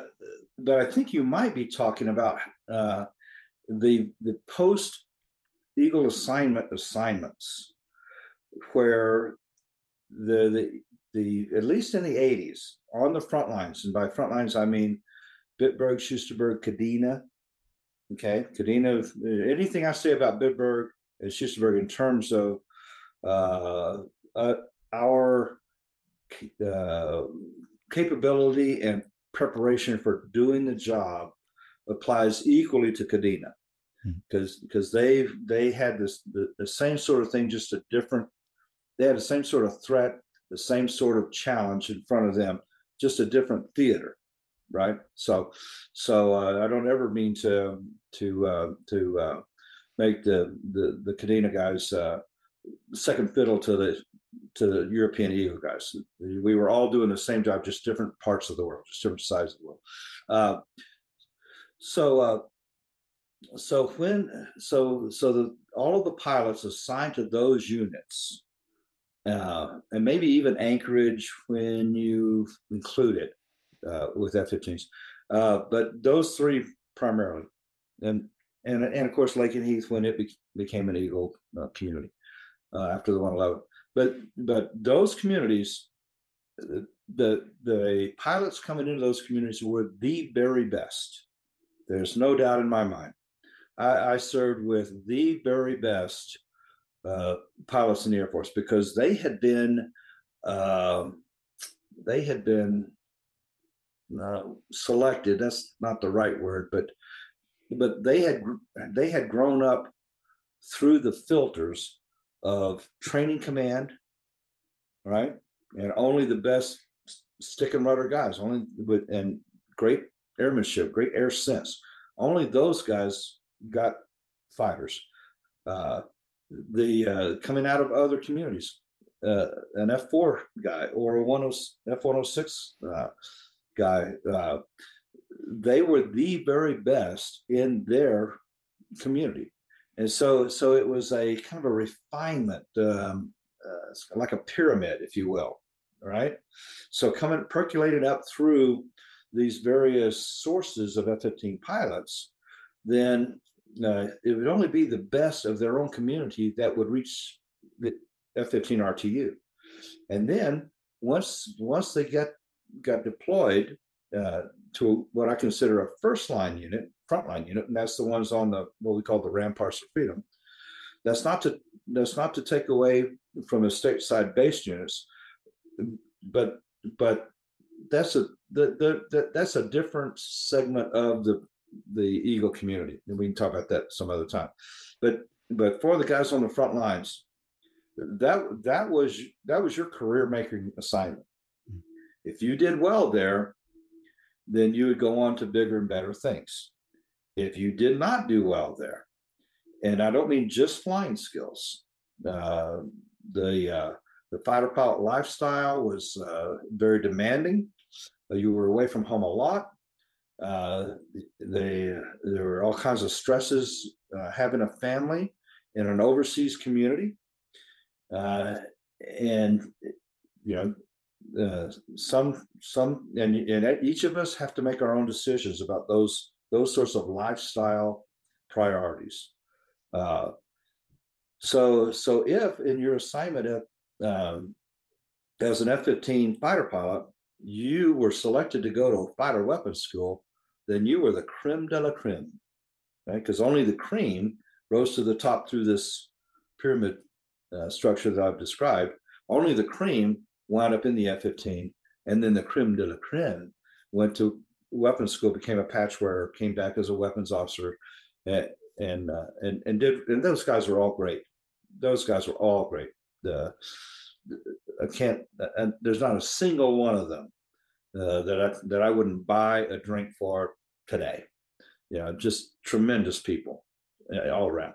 But if a person was at the other end of the of the uh, social stratus within the F-15 community, then they'd find themselves going to some other airplane, uh, a slow mover, or maybe a maybe a a, a, a FAC ALO, you know, uh, you know, and, and and granted, those were needed too, and some people made the decision to do that voluntarily hmm. uh, for various reasons. Again, you know, lifestyle decisions. Uh, you and your your wife and your family and all that. Uh, so I'm not saying that they were not good, but there was there was a cost. Um, for instance, I probably told you about Ghost, right? Did I tell you about Ghost? Hmm, Ghost again. was a guy we had in the squadron who would come in. I don't remember him having very many additional duties. So whatever he did, he did very little of it. He would fly his sorties, uh, and then he would right after debrief, he'd leave, go home. He uh, was a FAIP like me, uh, and guess what? He went back to flying T thirty sevens because mm. even though he had been a great T thirty seven instructor, he wasn't fighter pilot material. So that's what I'm talking about as far as the uh, the segregation uh, or stratification of the, of the F-15 community to where where if, if you did well, then you got to stay in it in a way. I mean, we all went, we all went to other jobs eventually. Uh, very there were very few uh, F-15 back-to-back assignments. I went to AT-38s, taught fighter lead in, and then went back to the Eagle you know, as a squadron commander. So so so I was probably I was probably not all that high on on the overall you know roster of Eagle drivers, but I was high enough to stay in it or get back into it. Uh, you know, two like you know two assignments in a row after that. So, but there were guys who lost their chance um, because they they just and it's all it's all very subjective. Hmm. It's your squadron commander, your operations officer, your flight commander, your your squadron weapons officer. They're all making these inputs on where what the rack and stack is. Uh, so so um, I'm not sure that I'm not sure that that answers the question that you asked anymore. Uh, but anyway, so but it is to say that yes, we were aloof uh, and we were siloed, as you said, uh, and uh, and and and you and, and the Air Force was uh, was was bad about siloing everybody. If you were if you were a strategic guy, you flew B 52s, turn into B 1s. Hmm. If you were a transport guy, you flew 141s, turn into C 17s. So we were all siloed. But even within the fighter community, yes, there was the F 15 and the F 16. Uh, the uh, the AMRAAM, I think, is really what you asked about after all. I apologize. Uh, was the great equalizer. So, uh, so, so the uh, the the what what happened with the AMRAAM in terms of flying against one another. I've already described the, the situation with the F4s, right? That that early on we wanted to make sure that they knew yeah, that they that that that they were not very good relative to us, right? Because it it it enhanced our self-image. Uh, uh, but when the F-16 came on board and was a great maneuvering airplane, excellent dogfighter, uh, and then it got the AMRAAM. So now it could shoot as far as we could, even if it couldn't see as far as we could. right? Uh, and so then we began to to start to share a little bit. And what we had to do was was if the F-16 adversary, let, us say the Hahn F-16s, for instance, if they were going to simulate fulcrums, then we would put limitations on the ranges that they could shoot a Fox One to simulate an Archer, to simulate a Soviet missile. Uh, so we could get because part of the mantra is stay fast, shoot first, check six. So so we wanted to be able to shoot first because that's how we do our job. So even though their missile could reach us and our missile could reach them in training, we wouldn't want that because there's no training there. You're mm-hmm. everybody's dying. You know, there's fireballs all around the the arena. Uh, so uh, so if, we, if it's for our training, then we limit limit their range. If it's for their training, if we're uh, simulating flankers, for instance, then then we would impose uh, weapons employment limitations on on our Fox ones to give them an opportunity to employ the AMRAAM against us. But again, it's with one of us, one side or the other, simulating the Soviets. So, so because of that, yeah, we had to be more open about the AMRAAM and its capabilities and what it could do, because because we were the experts, we were the air-to-air experts. They carried AMRAAMs, and even the F-15E uh, community, they carried AMRAAMs for self-defense. In other words, if if a bad guy showed up on the radar scope and the air-to-air, the light grays hadn't taken care of the problem, then they were to lock them up and shoot them, hmm. uh, and send the AMRAAM on its way. Stay on your stay on your uh, your course, get to the target, drop your bombs, and come home. Hmm. Uh, so uh, so that's why they got the missile, uh, and not that we regretted that. That that was great. The more you know, the more firepower, the better. You know, yeah. So uh, so anyway, so, I'm, probably I'm probably man, rambling now and not really answering your question. No, no, no, no. And and the answer is the answer. Whatever you give is the answer. So um, and you know that's that's that's nothing to apologize for. It's great. So I suppose one of the, the, the questions I have around this then is obvious is you know has some sensitivity to it, and I, am not I don't want to put you on the spot, and the the name of the game here isn't isn't to try and make you feel uncomfortable, but um, you know I talked to oh, I talked to various. Don't worry, if don't worry, if you do, I'll just lift my screen and go. I'm out of here. I, I talk to I talk to people about AMRAAM employment, obviously at a at a very basic level, um, and, and, one of the things I've heard is that you know there are people that have wanted to go to the you know. So I talked to a guy who was at Lake Lakenheath, and he said I wanted to go. We never went to the C model guys, never went to the C model guys at Lake Lakenheath. So this was an E model guy, and asked them, and then when we did, they said that, that, that they couldn't help us because we weren't allowed to see their tapes. Um, so there are obviously some sensitivities around some maybe some things that you could do with the C model that you couldn't do with the E model, but but I wondered in terms of um, you you talk about the machi- the, the, machismo, the the sort of the chest beating, the yeah. the ego. Yeah. Um, notwithstanding those classification issues, was there reticence or reluctance to share? I mean, did you do a brain dump when the F 16 guys came on and said, We've got AMRAAM? Did you just say, Here's all the stuff that we can give you? No. Now we, we know that we know that they received their information from the same source we did, primarily the 422. The, you know, we it, strictly uh, because we had an air-to-air radar setup.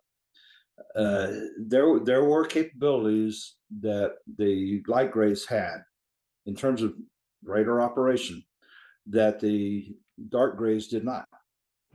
And it has everything to do with the offensive uh, air to air employment, air superiority role, or yeah, air superiority role versus protecting, you know, force protection, uh, you know, defending yourself against the enemy. And so, so because their radars had to be had to be able to do so many other things to to employ air to ground ordnance, uh, you know, as well as all the EO uh, electro optical optical uh, uh, technologies and stuff. So, so th- their channel of information was from Nellis, just like ours was. And if and if ours was classified, and and they had no need to know, and we would know if they did, you know, because there were need to know lists who who we could talk, who who we could share with, and who we couldn't. Then I'm sorry, yeah, you're carrying the same same uh, uh, ordnance. You have a similar radar. It's not the same radar, but you have a similar radar. But I can't I can't talk about that. Hmm. Yep. It's like um, what's that uh, Meatloaf song about? Um, I'll do anything for love, but I won't do that. so, so anyway, so no, the there was no reticence in terms of uh, feeling arrogant or superior, uh, because by the because now you're talking about the '90s versus the '80s, really. This transition came again with AMRAAM which uh, was late '80s, early '90s technology. So that that was when the transition was made. So anything at that stage, I think uh, I think it, the Eagle community had had matured, and I mean, I mean, I mean, in the sense of growing up. I hmm. think the Eagle community had grown up. The you know the initial cadre were all F four guys, many of which had flown in Vietnam. So so you know so so that's that's the starting point of the F fifteen Eagle Eagle jet Eagle driver uh, attitude, and but it had to as those uh, those pilots uh, matured out of the system and became, you know, they went to the Pentagon or they went to TAC headquarters. They came back as wing commanders.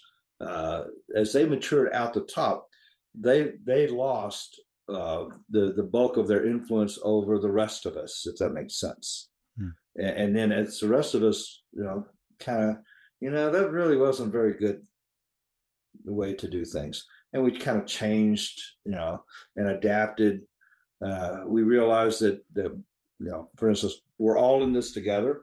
If we're all in this together, let's let's cooperate and graduate. You know, not uh, not not you know be fighting one another just for uh, just for uh, for bragging points when the bad guy is the ones we have to be able to defeat. So so there, there was a certain maturity that took place especially when the F 16 came along and was a true challenge to the F 15 in terms of just its maneuverability. And challenge, I mean, in you know, 1v1 combat uh, or training. Uh, when the F 16 came along, I was like, okay, yeah, that's a respectable performance, especially every time you arrived on your six o'clock, you know.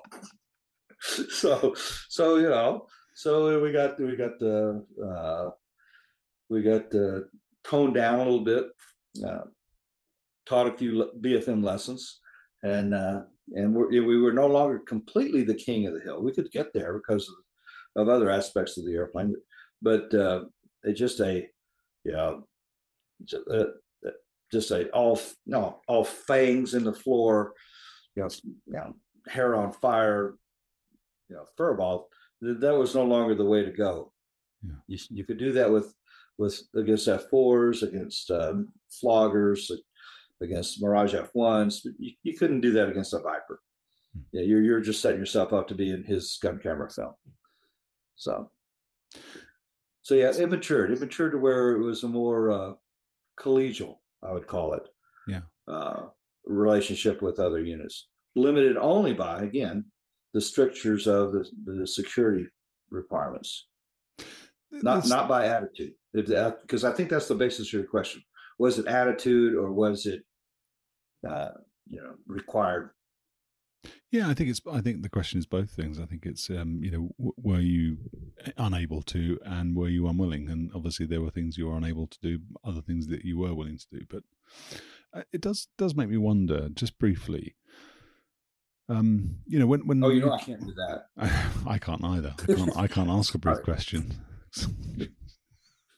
um, as briefly as I can. Uh, yeah. I, have known you for a long time. You, you, you, you're somebody who has lots, in my view at least, lots of integrity. Just a really sort of stand-up guy. Um, uh, when you're talking about that sort of uh, briefing, debriefing thing when you were going through the the RTU, or when you were a young guy in the Eagle, and that was your flight commander, and, and maybe he was doing some of that to impress you or to show you the way and to to instill in you some confidence. I, I can't imagine you being like that. That doesn't sound to me oh, like the sort of thing you could do. Okay. Oh, I could. I, so, I so that never was, emulated that. That was going to be my question. Is is no. you know can can you have two personalities? One is the guy in the flight suit who's in the briefing room, and another guy who's out of the briefing room and and is just back, you know, with friends or whatever. No, no, no. My, uh, of course, you have to remember that this was an RTU. Uh, in 79, 80, uh, got to Bitburg. I was a wingman for almost a year. Uh, became a flight lead. Uh, we fought regularly, trained regularly with the Spangdahlem F4s, the um, the uh, Luftwaffe F4Fs, uh, occasionally against the the um, Wildenrath FGR2s, and I could never be that way.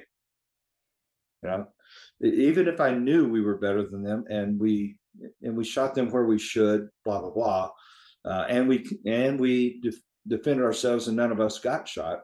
You know, that was a good day, right? Uh, but but you and I even saw in that that one video where the two F4s against two F15s. At least at least one of those F15s got got shot by an F4. So those those days happen.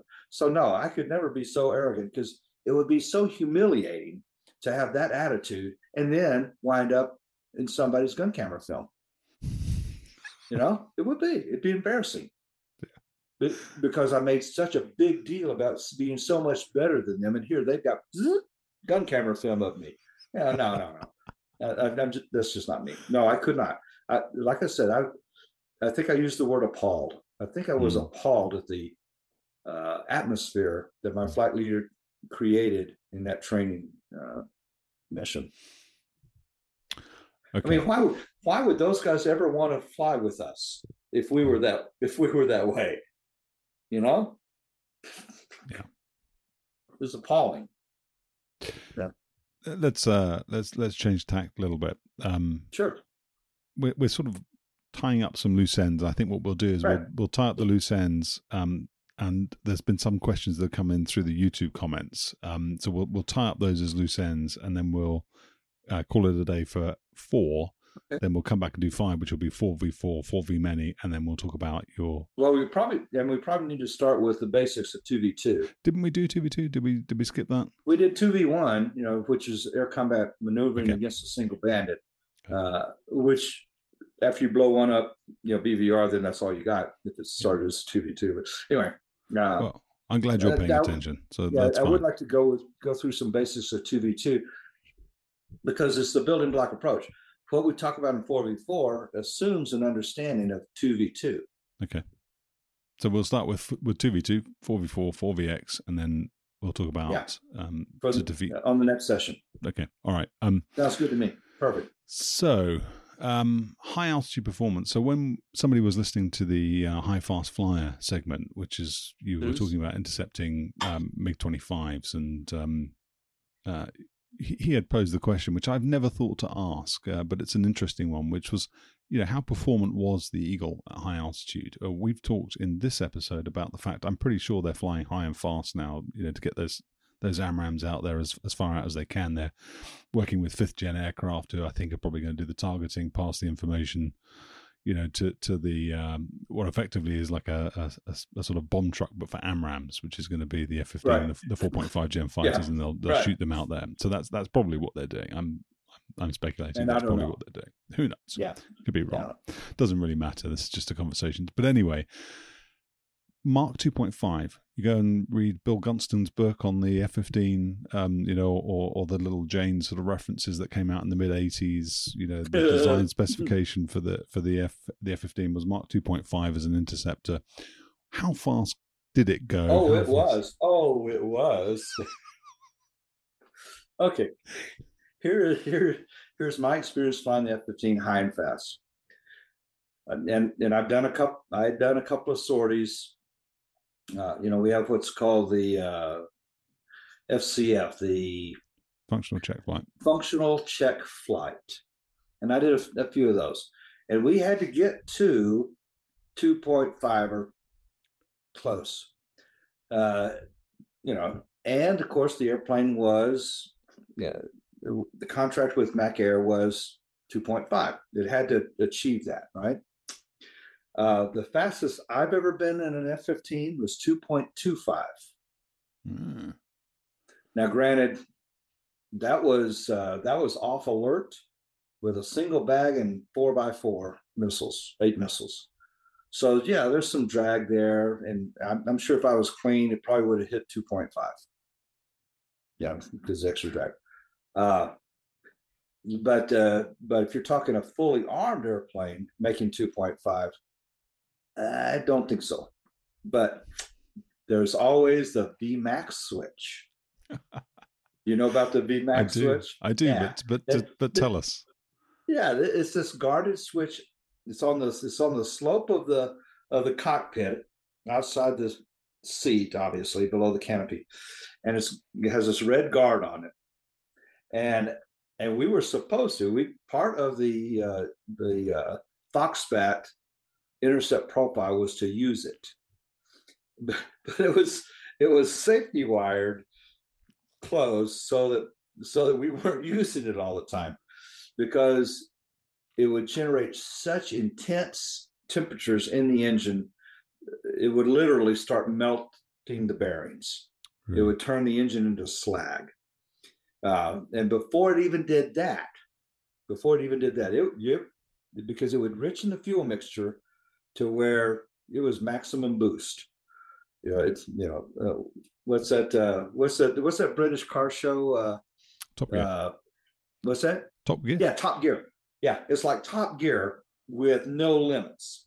You know, so so you had to break open this copper wire, and you know they didn't put a tool in the airplane to do that with. So I don't know. You know, it, you could just really do it uh, by hand. But anyway, you flip the, the guard up after breaking the wire and you flip the switch, and that, that turns on, that turns the uh, fuel control unit, uh, it, it, moves it to uh, to full rich, and you're in full blower already, full burn. Uh, and then the, the FTITs are just going now. But you're supposed to, I don't care. I got to get this kill. Hmm. High priority target. Um, and if you if you went past 2.5 for very long, the heating, the airframe heating on the surface of the airplane would grow. You know, like you see those uh, those uh, artist enhanced uh, depictions of the SR seventy one going Mach three plus, where where the all the leading edges are just glowing brightly. You know, well, that would start happening to the F fifteen, especially the the highest drag component of the F fifteen aerodynamically is the canopy. Yeah the windscreen canopy. So it would the heat would melt the windscreen and it would collapse in on the HUD. And of course, you know, once it gave way, now you got 2.5 Mach of air slamming you in the face, right? So nobody's going to do that once they saw it. And and I'd seen one airplane that actually had that happen. Really? And you know, deforms it anyway. So, so yes, again, it was a uh, stipulated requirement by the air staff for McAir to make this airplane be able to do that. Was it useful?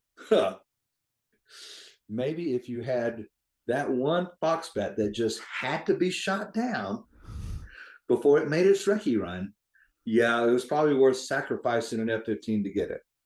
But it was going to be a one to one kill ratio you get him and, and then and then your airplane's got to go to depot for a complete complete overhaul and makeover to be able to to be able to ever fly again. Your your two point two five then straight and level or or ramping downhill? Yeah, straight and level. Really? In the thirties somewhere. Uh, wow. Yeah. So so yeah. this is a, this is a, a, good subject then to bring in the topic of what the book says versus what the aeroplane does. Um, and, and, one of the things uh, based on again YouTube comments, so, so somebody had taken offence to your characterizations of your air combat against the Tomcat, which I didn't really understand because it's just your experiences. you, it happened. Um, but anyway, yeah. one of the things they'd said is that you know the, the Tomcat had a turn advantage against the F-15 at low altitude, and um, and I just assume that that's because this person is referencing a, a diagram, a performance diagram in the NATOPS and a you know, performance diagram in the Dash One for the F-15. Um, did the aeroplane do what the book said it should do? And uh, and I guess the question I'm asking really is, for us non-fighter pilots, for for our, for those of us who are trying to compare and contrast, um, you know, sincerely, not um, mm-hmm. not right. for the purposes of trying to prove somebody wrong or right. try to try to discredit somebody else, but but people not well, not me, I don't do that kind of thing, but there are people out there who are sincerely looking to understand where was one aeroplane strong against the other.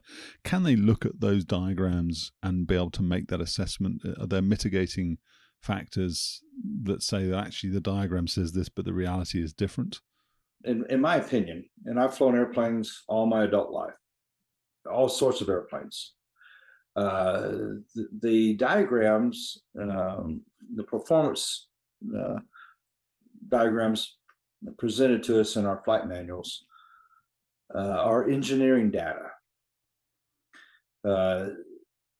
They will not be the same as the actual performance know, on a given day at a given location, you know, temperature, altitude, uh, and all things considered.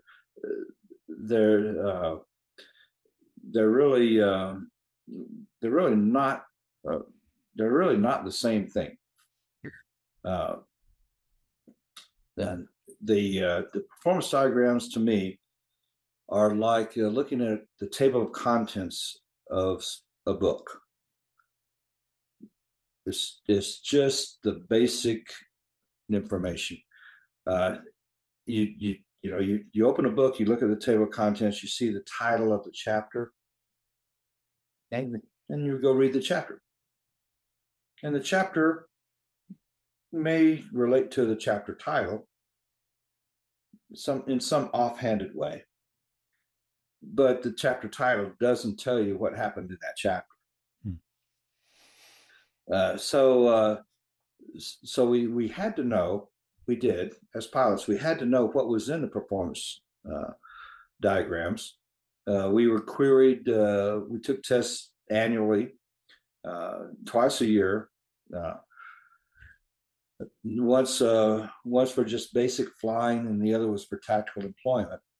And part of the standardization tests were to go into the to the Dash One's performance data, and to to the end, you know, the answer they were looking for was tell me how fast, how far, how high you can go with this uh, this amount of payload with this amount of fuel and uh, at, at this altitude or something like that. Uh, but but that's not how to fly the airplane. Uh, so so anyway, so so uh, and and I say that for every airplane I've ever flown. It doesn't matter if it's you know a light airplane like I fly these days, or an F-15 or T-38 in training, um, or a, a, commercial airliner. It performance data is from the engineers. Uh, the actual flying experience w- will not replicate those uh, exactly mm-hmm. or precisely. It, so, just so, won't. So you can get a sort of ballpark indication, but you wouldn't right. really want to sort of pick an argument with somebody and say, "Well, this oh, is no. what the book says, so therefore yeah. you're wrong." Okay. No, not not at all. I would I would not argue the point uh, with uh, someone who is uh, uh you know a tomcat uh, enthusiast, and, and, there are many, and I, and I don't mean to to to take away from the enthusiasm various people have for various uh, types of airplanes. It's great. It really is. It's it's very encouraging and lively. Uh, so I wouldn't take anything away from from uh, their interest in the airplane that's their favorite. That's great. Uh, but I sure would not argue performance comparisons based on technical or engineering data. I mean, do, do you even know if the airplane's loaded with ordnance? Hmm. No. I guarantee you, I can take a uh, an F fifteen uh, clean no fuel tanks, no ordnance, uh, uh, you know, half half fuel, t- half internal fuel, and that particular page will outdo will out will show a performance advantage over every all the rest of the 1980s fighters in every at every altitude at every speed regime. Hmm. But but that's an air show performance. you know, no, slick, no pylons, no tanks, no missiles, half a tank of gas to keep from being heavy, and yeah, go put on an air show. Yeah. You know.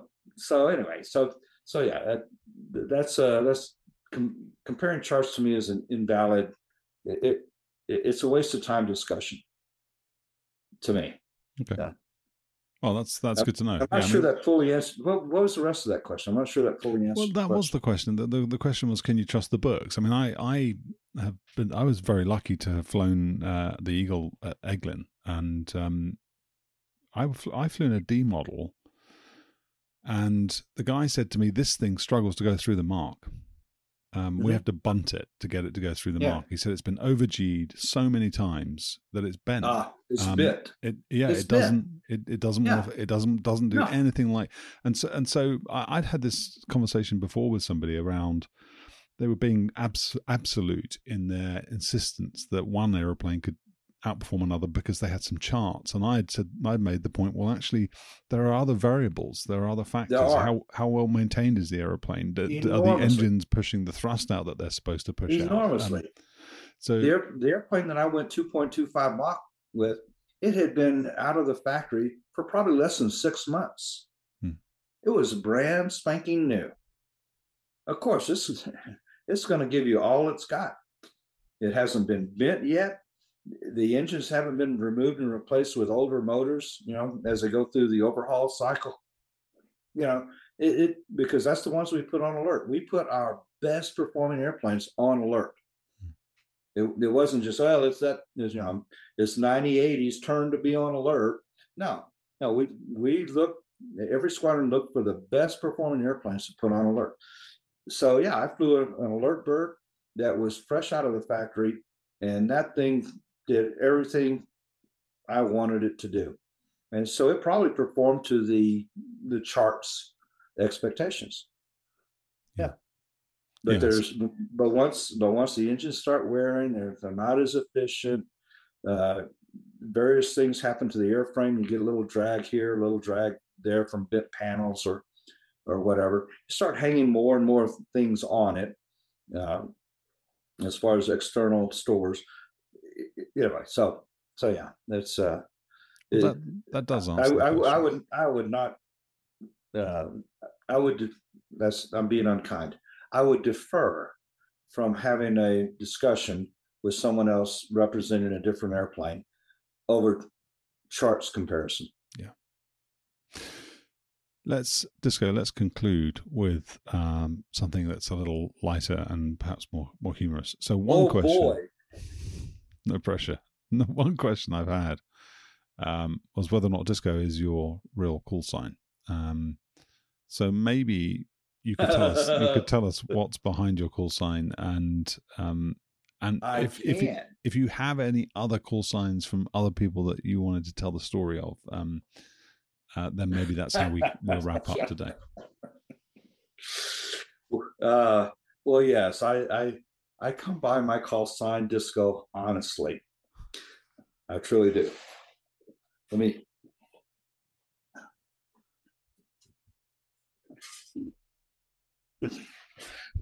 And as my lovely wife, Jan, will be glad to tell you, it's not because I can dance. but the, t- the times in which I became a fighter pilot was the uh, disco mania with Saturday Night Fever being the uh, the, the movie is or one of them at the time during the disco fever. Okay, but that's just that is actually just the out. That's not really the the reason. That's just the out because when I arrived at, at Bitburg, uh, my name was uh, unchanged. It was still Douglas Dildy, which is uh, an ancient ancient Scottish name, as it as it as it happens. But we don't need to go into all that. Uh, but it's also very close, very very close to the uh, the proper name for a marital aid. yeah. So uh, so yeah, so for a while I was known as the walking marital aid. uh, so so so I got I arrived at uh, you know in, in training command we didn't have call signs. Uh, call signs came from Vietnam. That's another uh, another one of the legacies of Vietnam, and, and a very rich one, I might add. Uh, so uh, so so while they were very popular, quote on the front lines, and that is to say, USAFE and PACAF, right? They're very popular there because uh, the use of tactical call signs came about because the assigned call signs were so long and cumbersome. They were they were they were just not operable in a tactical environment. Um, for instance, um, the uh, the assigned call signs for uh, F-15s at Bitburg were uh, Alpha Lima. So then you had a two-digit number, right? So if you were the seventh four ship to launch, you were Alpha Lima seven one seven two seven three seven four.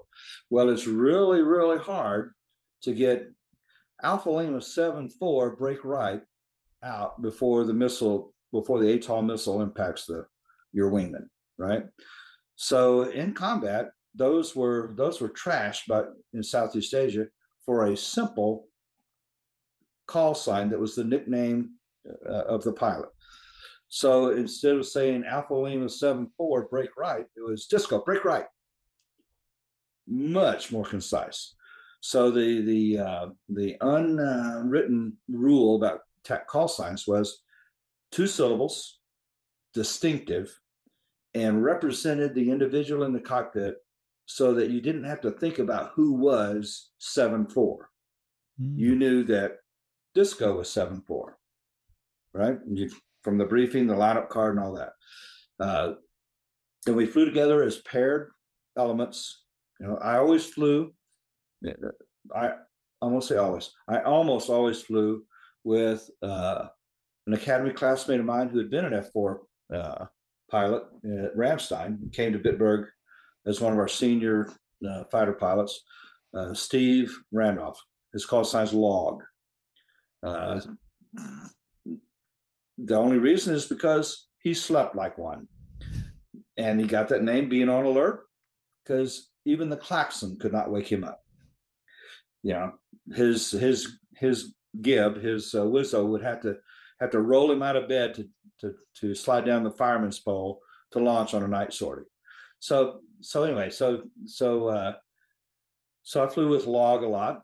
The um, uh, and uh, and so that's and log single syllable, easy to remember, you know, and log break left or log, uh, you know, come come left, you bandit twelve o'clock uh, low or something like that. Very it, it enhances very concise uh, verbal communication, and you've already pointed out in these podcasts that that the F-15 is very communications dependent. So the transmissions had to be short and informative, full of information, but not but not take up a lot of a lot of airtime. Uh, so uh, so I, I get to Bitburg. Uh, there's uh, basically three ways you get a tactical call sign. Uh, one is you do this called buffoonery. You do something stupid. Uh, for instance, we had a guy on his check ride from his from his mission ready check uh, check ride, and he had flown F4s at Spain. He came across to Bitburg, and and at the end of the mission, they they come into the pattern. They come do a low approach and instrument approach uh, to to check that off. Okay, he's a good he's a good flying instruments in the weather in Germany, and then pitch up to landing. And so he's got his pen or pencil in his left hand because he was left-handed, and then uh, and he had to write down frequencies and headings and all that on his on his card on his kneeboard. So on downwind, after pitching up for landing, then he goes to lower the gear. Well, the pencil in his hand goes into the jettison button hole when he when he when he goes up there to lower the gear because it's right above the gear handle, right? And he promptly promptly he promptly shits the centerline fuel tank, and it falls into the fuel uh, storage area. And so the joke was, well, he, at least he returned it from you know from where it came from, but his call sign became tank, right? So if you show buffoonery during your training, the other ones, uh, if you look like somebody, like uh, there's a there's a fighter pilot that you and I know very well, uh, and Clouseau, right? Because he looks like Inspector Clouseau from the Pink Panther movies, right? We both know him. And there's others that are because they got pointed ears, they're Yoda or, or something like that. Uh, and then and then the third one is if they can't come up with anything else, then maybe they pick on your name. And so so here I am, Dildy, and immediately the, the squadron glommed on to dildo. Right? okay, fine. Yeah, yeah. I've heard it before. It's not it's not a new joke. Ha ha ha. Well, at this time, the uh, the uh, this this tactical call sign thing was really hot because two F4s had gone to WSEP in Florida, and instead of instead of shooting down the uh, the F102 drone, one of them shot down the other. and since and since and since this this this disastrous and these two guys these two f4s were from ramstein so since since this happened on tac turf tactical air command turf then then of course tac convened the, the accident board right they fished the two guys out of the water bring and you know they're, they're going what happened what happened fish the two guys out of the water, interrogate them. The, airplane just blew up. and uh, found out that the other guys had shot him down uh, it, with an AIM-9. Well, the TAC the Accident Investigation Board wrote that off to confusion caused by caused by the uh, the uh, liberal use of tactical call signs. Okay. That that Lima Alpha 01 shot down Lima Alpha 02. Why? Because the 102 drone didn't have a call sign. you know. So anyway, so TAC went went and blamed it on TAC call signs. So it was really hot because TAC was supposed to be the leaders of the TAF, the Tactical Air Forces, and they were trying to impose, know, throw their weight around. I mean, they're not even on the front lines, you know. They're at home, you know, going to Walmart every day, and we're and we're dealing with the Bitburg BX, you know. but but yet they want to tell us how to fight a war, right? So anyway, so they they want to make this big statement against against USAFE that you guys need to get rid of these tactical call size. You know, we're, we're losing airplanes because of them. so so the uh, the the USAFE DO, his name was Smotherman. I don't remember what his call sign was, uh, but it was probably pretty good. Uh, it's probably you know named after some serial killer you know, who would smother its victims. But anyway, uh, so the uh, so the uh, Smotherman, well, he flew with Bitburg, and so he's up in the air, you know, flying. He flew with the five two five, the Bulldogs, and the Bulldogs had this little chant that they would every anytime they would go to a, the bar, the club, or any other club. If they're like let's let's say the Ramstein Club, where you know there were a lot of fighter pilots going there just on staff jobs and stuff. So the, the Bulldogs had this thing of of walking into a club and announcing, "Are there any other bulldogs in the in the house?" And the answer was always, "You bet your sweet ass there is." Well, that that's fine in a bar setting. So this uh, this uh, air traffic controller, Bitburg, it was called the Eifel, control both Bitburg and Spangdahl. This Eifel air traffic controller, you know, takes the headset from his from the, the off-going uh, controller, sits down and just announces, are there any bulldogs in the air? And all of the F-15s being flown by the 525 that were airborne at that time. You bet your sweet ass there is. You bet your sweet ass there is. You bet your sweet ass there is. You bet your sweet ass there is. And Smotherman heard all this. And he thought that, oh man, that is a breach of air discipline. We can't have that. And so he sent this reprimand down to, to General Luke or Colonel Lucas. It, Colonel Lucas was our, our uh, deputy for operation. Two MiG kills in Vietnam. Ultimate respect for that fighter pilot. And so so he gets this he gets this letter from Smotherman saying saying you gotta you gotta knock this shit off. You can't you know that's breaches of discipline. We can't have that. We can't have that because you you know because the because Langley's breathing down my my throat about about uh, the lack of discipline of USAFE aviators. Well, the next what do you think the next page in his in basket is? It's the squadron request to name me dildo. so, so, so General Lucas goes, oh man, I, I, I can't afford this. That that that's uh, send it back to the squadron. Said, I'm sorry, you guys got to change it. Come up with something else. So that so of course, you know, the, the NATO Tigers being uh, being you know college educated guys, they go, let's change two letters in his name. From dildo to disco. And yeah and, and save ourselves a lot of work. And so that's how i got it, it it's a uh, one of those uh, inglorious kind of stories but it is true. It is true. And I've never been known by anything else.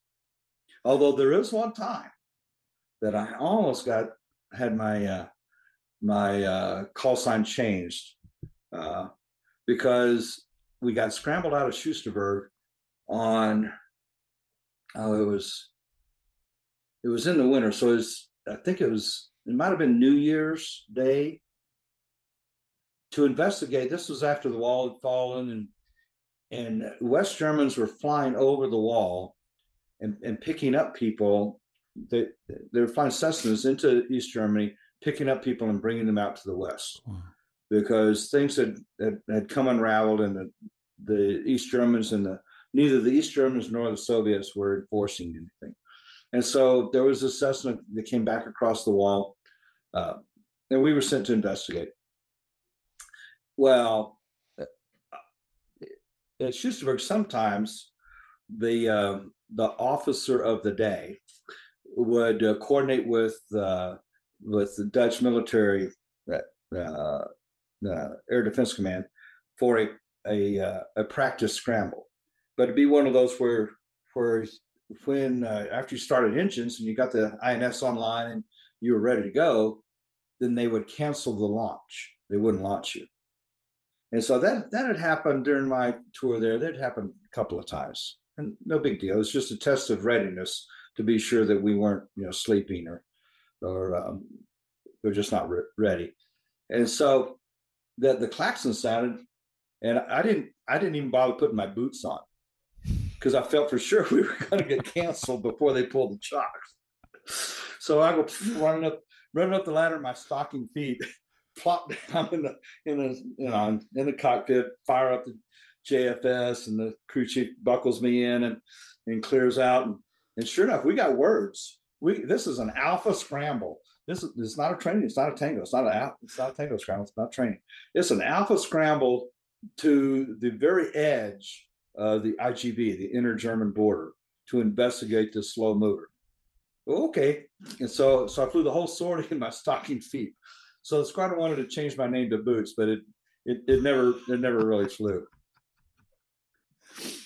Do, do So- you think? Do you think you could have um, sort of gone through life with the call sign dildo? So, so That that really is a deterrent to dating. You know that. as long as I remained happily married, it would have been okay. But I, I've noticed. I've noticed a lot of wives. Well, I, every wife I know doesn't refer to their husband by their tactical call sign. And and uh, did Annie call you Disco? She didn't. She called No, you no. Doug, and, Oh, and no. Jan Jan calls you Doug. Yeah. You know, so so, but but I guess sort of you know in in public settings, the sort of the the less acceptable um, call signs might be those that you would be sort of more reluctant to to share. Yeah. I mean, is is that is that a thing? I mean, is it, Yeah, that's true. That, that that's true. Uh, So it's a good thing. I mean, that would be one that uh, probably after a couple of years after I established my reputation as a fighter pilot, I probably would have sought to change that. Yeah. Maybe, and rarely did it occur during an assignment, but when you move to a new base, because you had to go through the naming ceremony all over again. did you? Oh yeah. Ah, okay. But if you were previously named, it's like the movie Animal House. You know, you were named Flounder because you have two eyes on one side of your head or something. Uh, so, uh, or Otter or whatever. So, so I probably would have sought on a subsequent assignment to to change. But if I never went back to the Eagle, you know, if I went back to to training as an IP in uh, T-38, then I, I would never mention what my call sign had been Hmm. in Europe.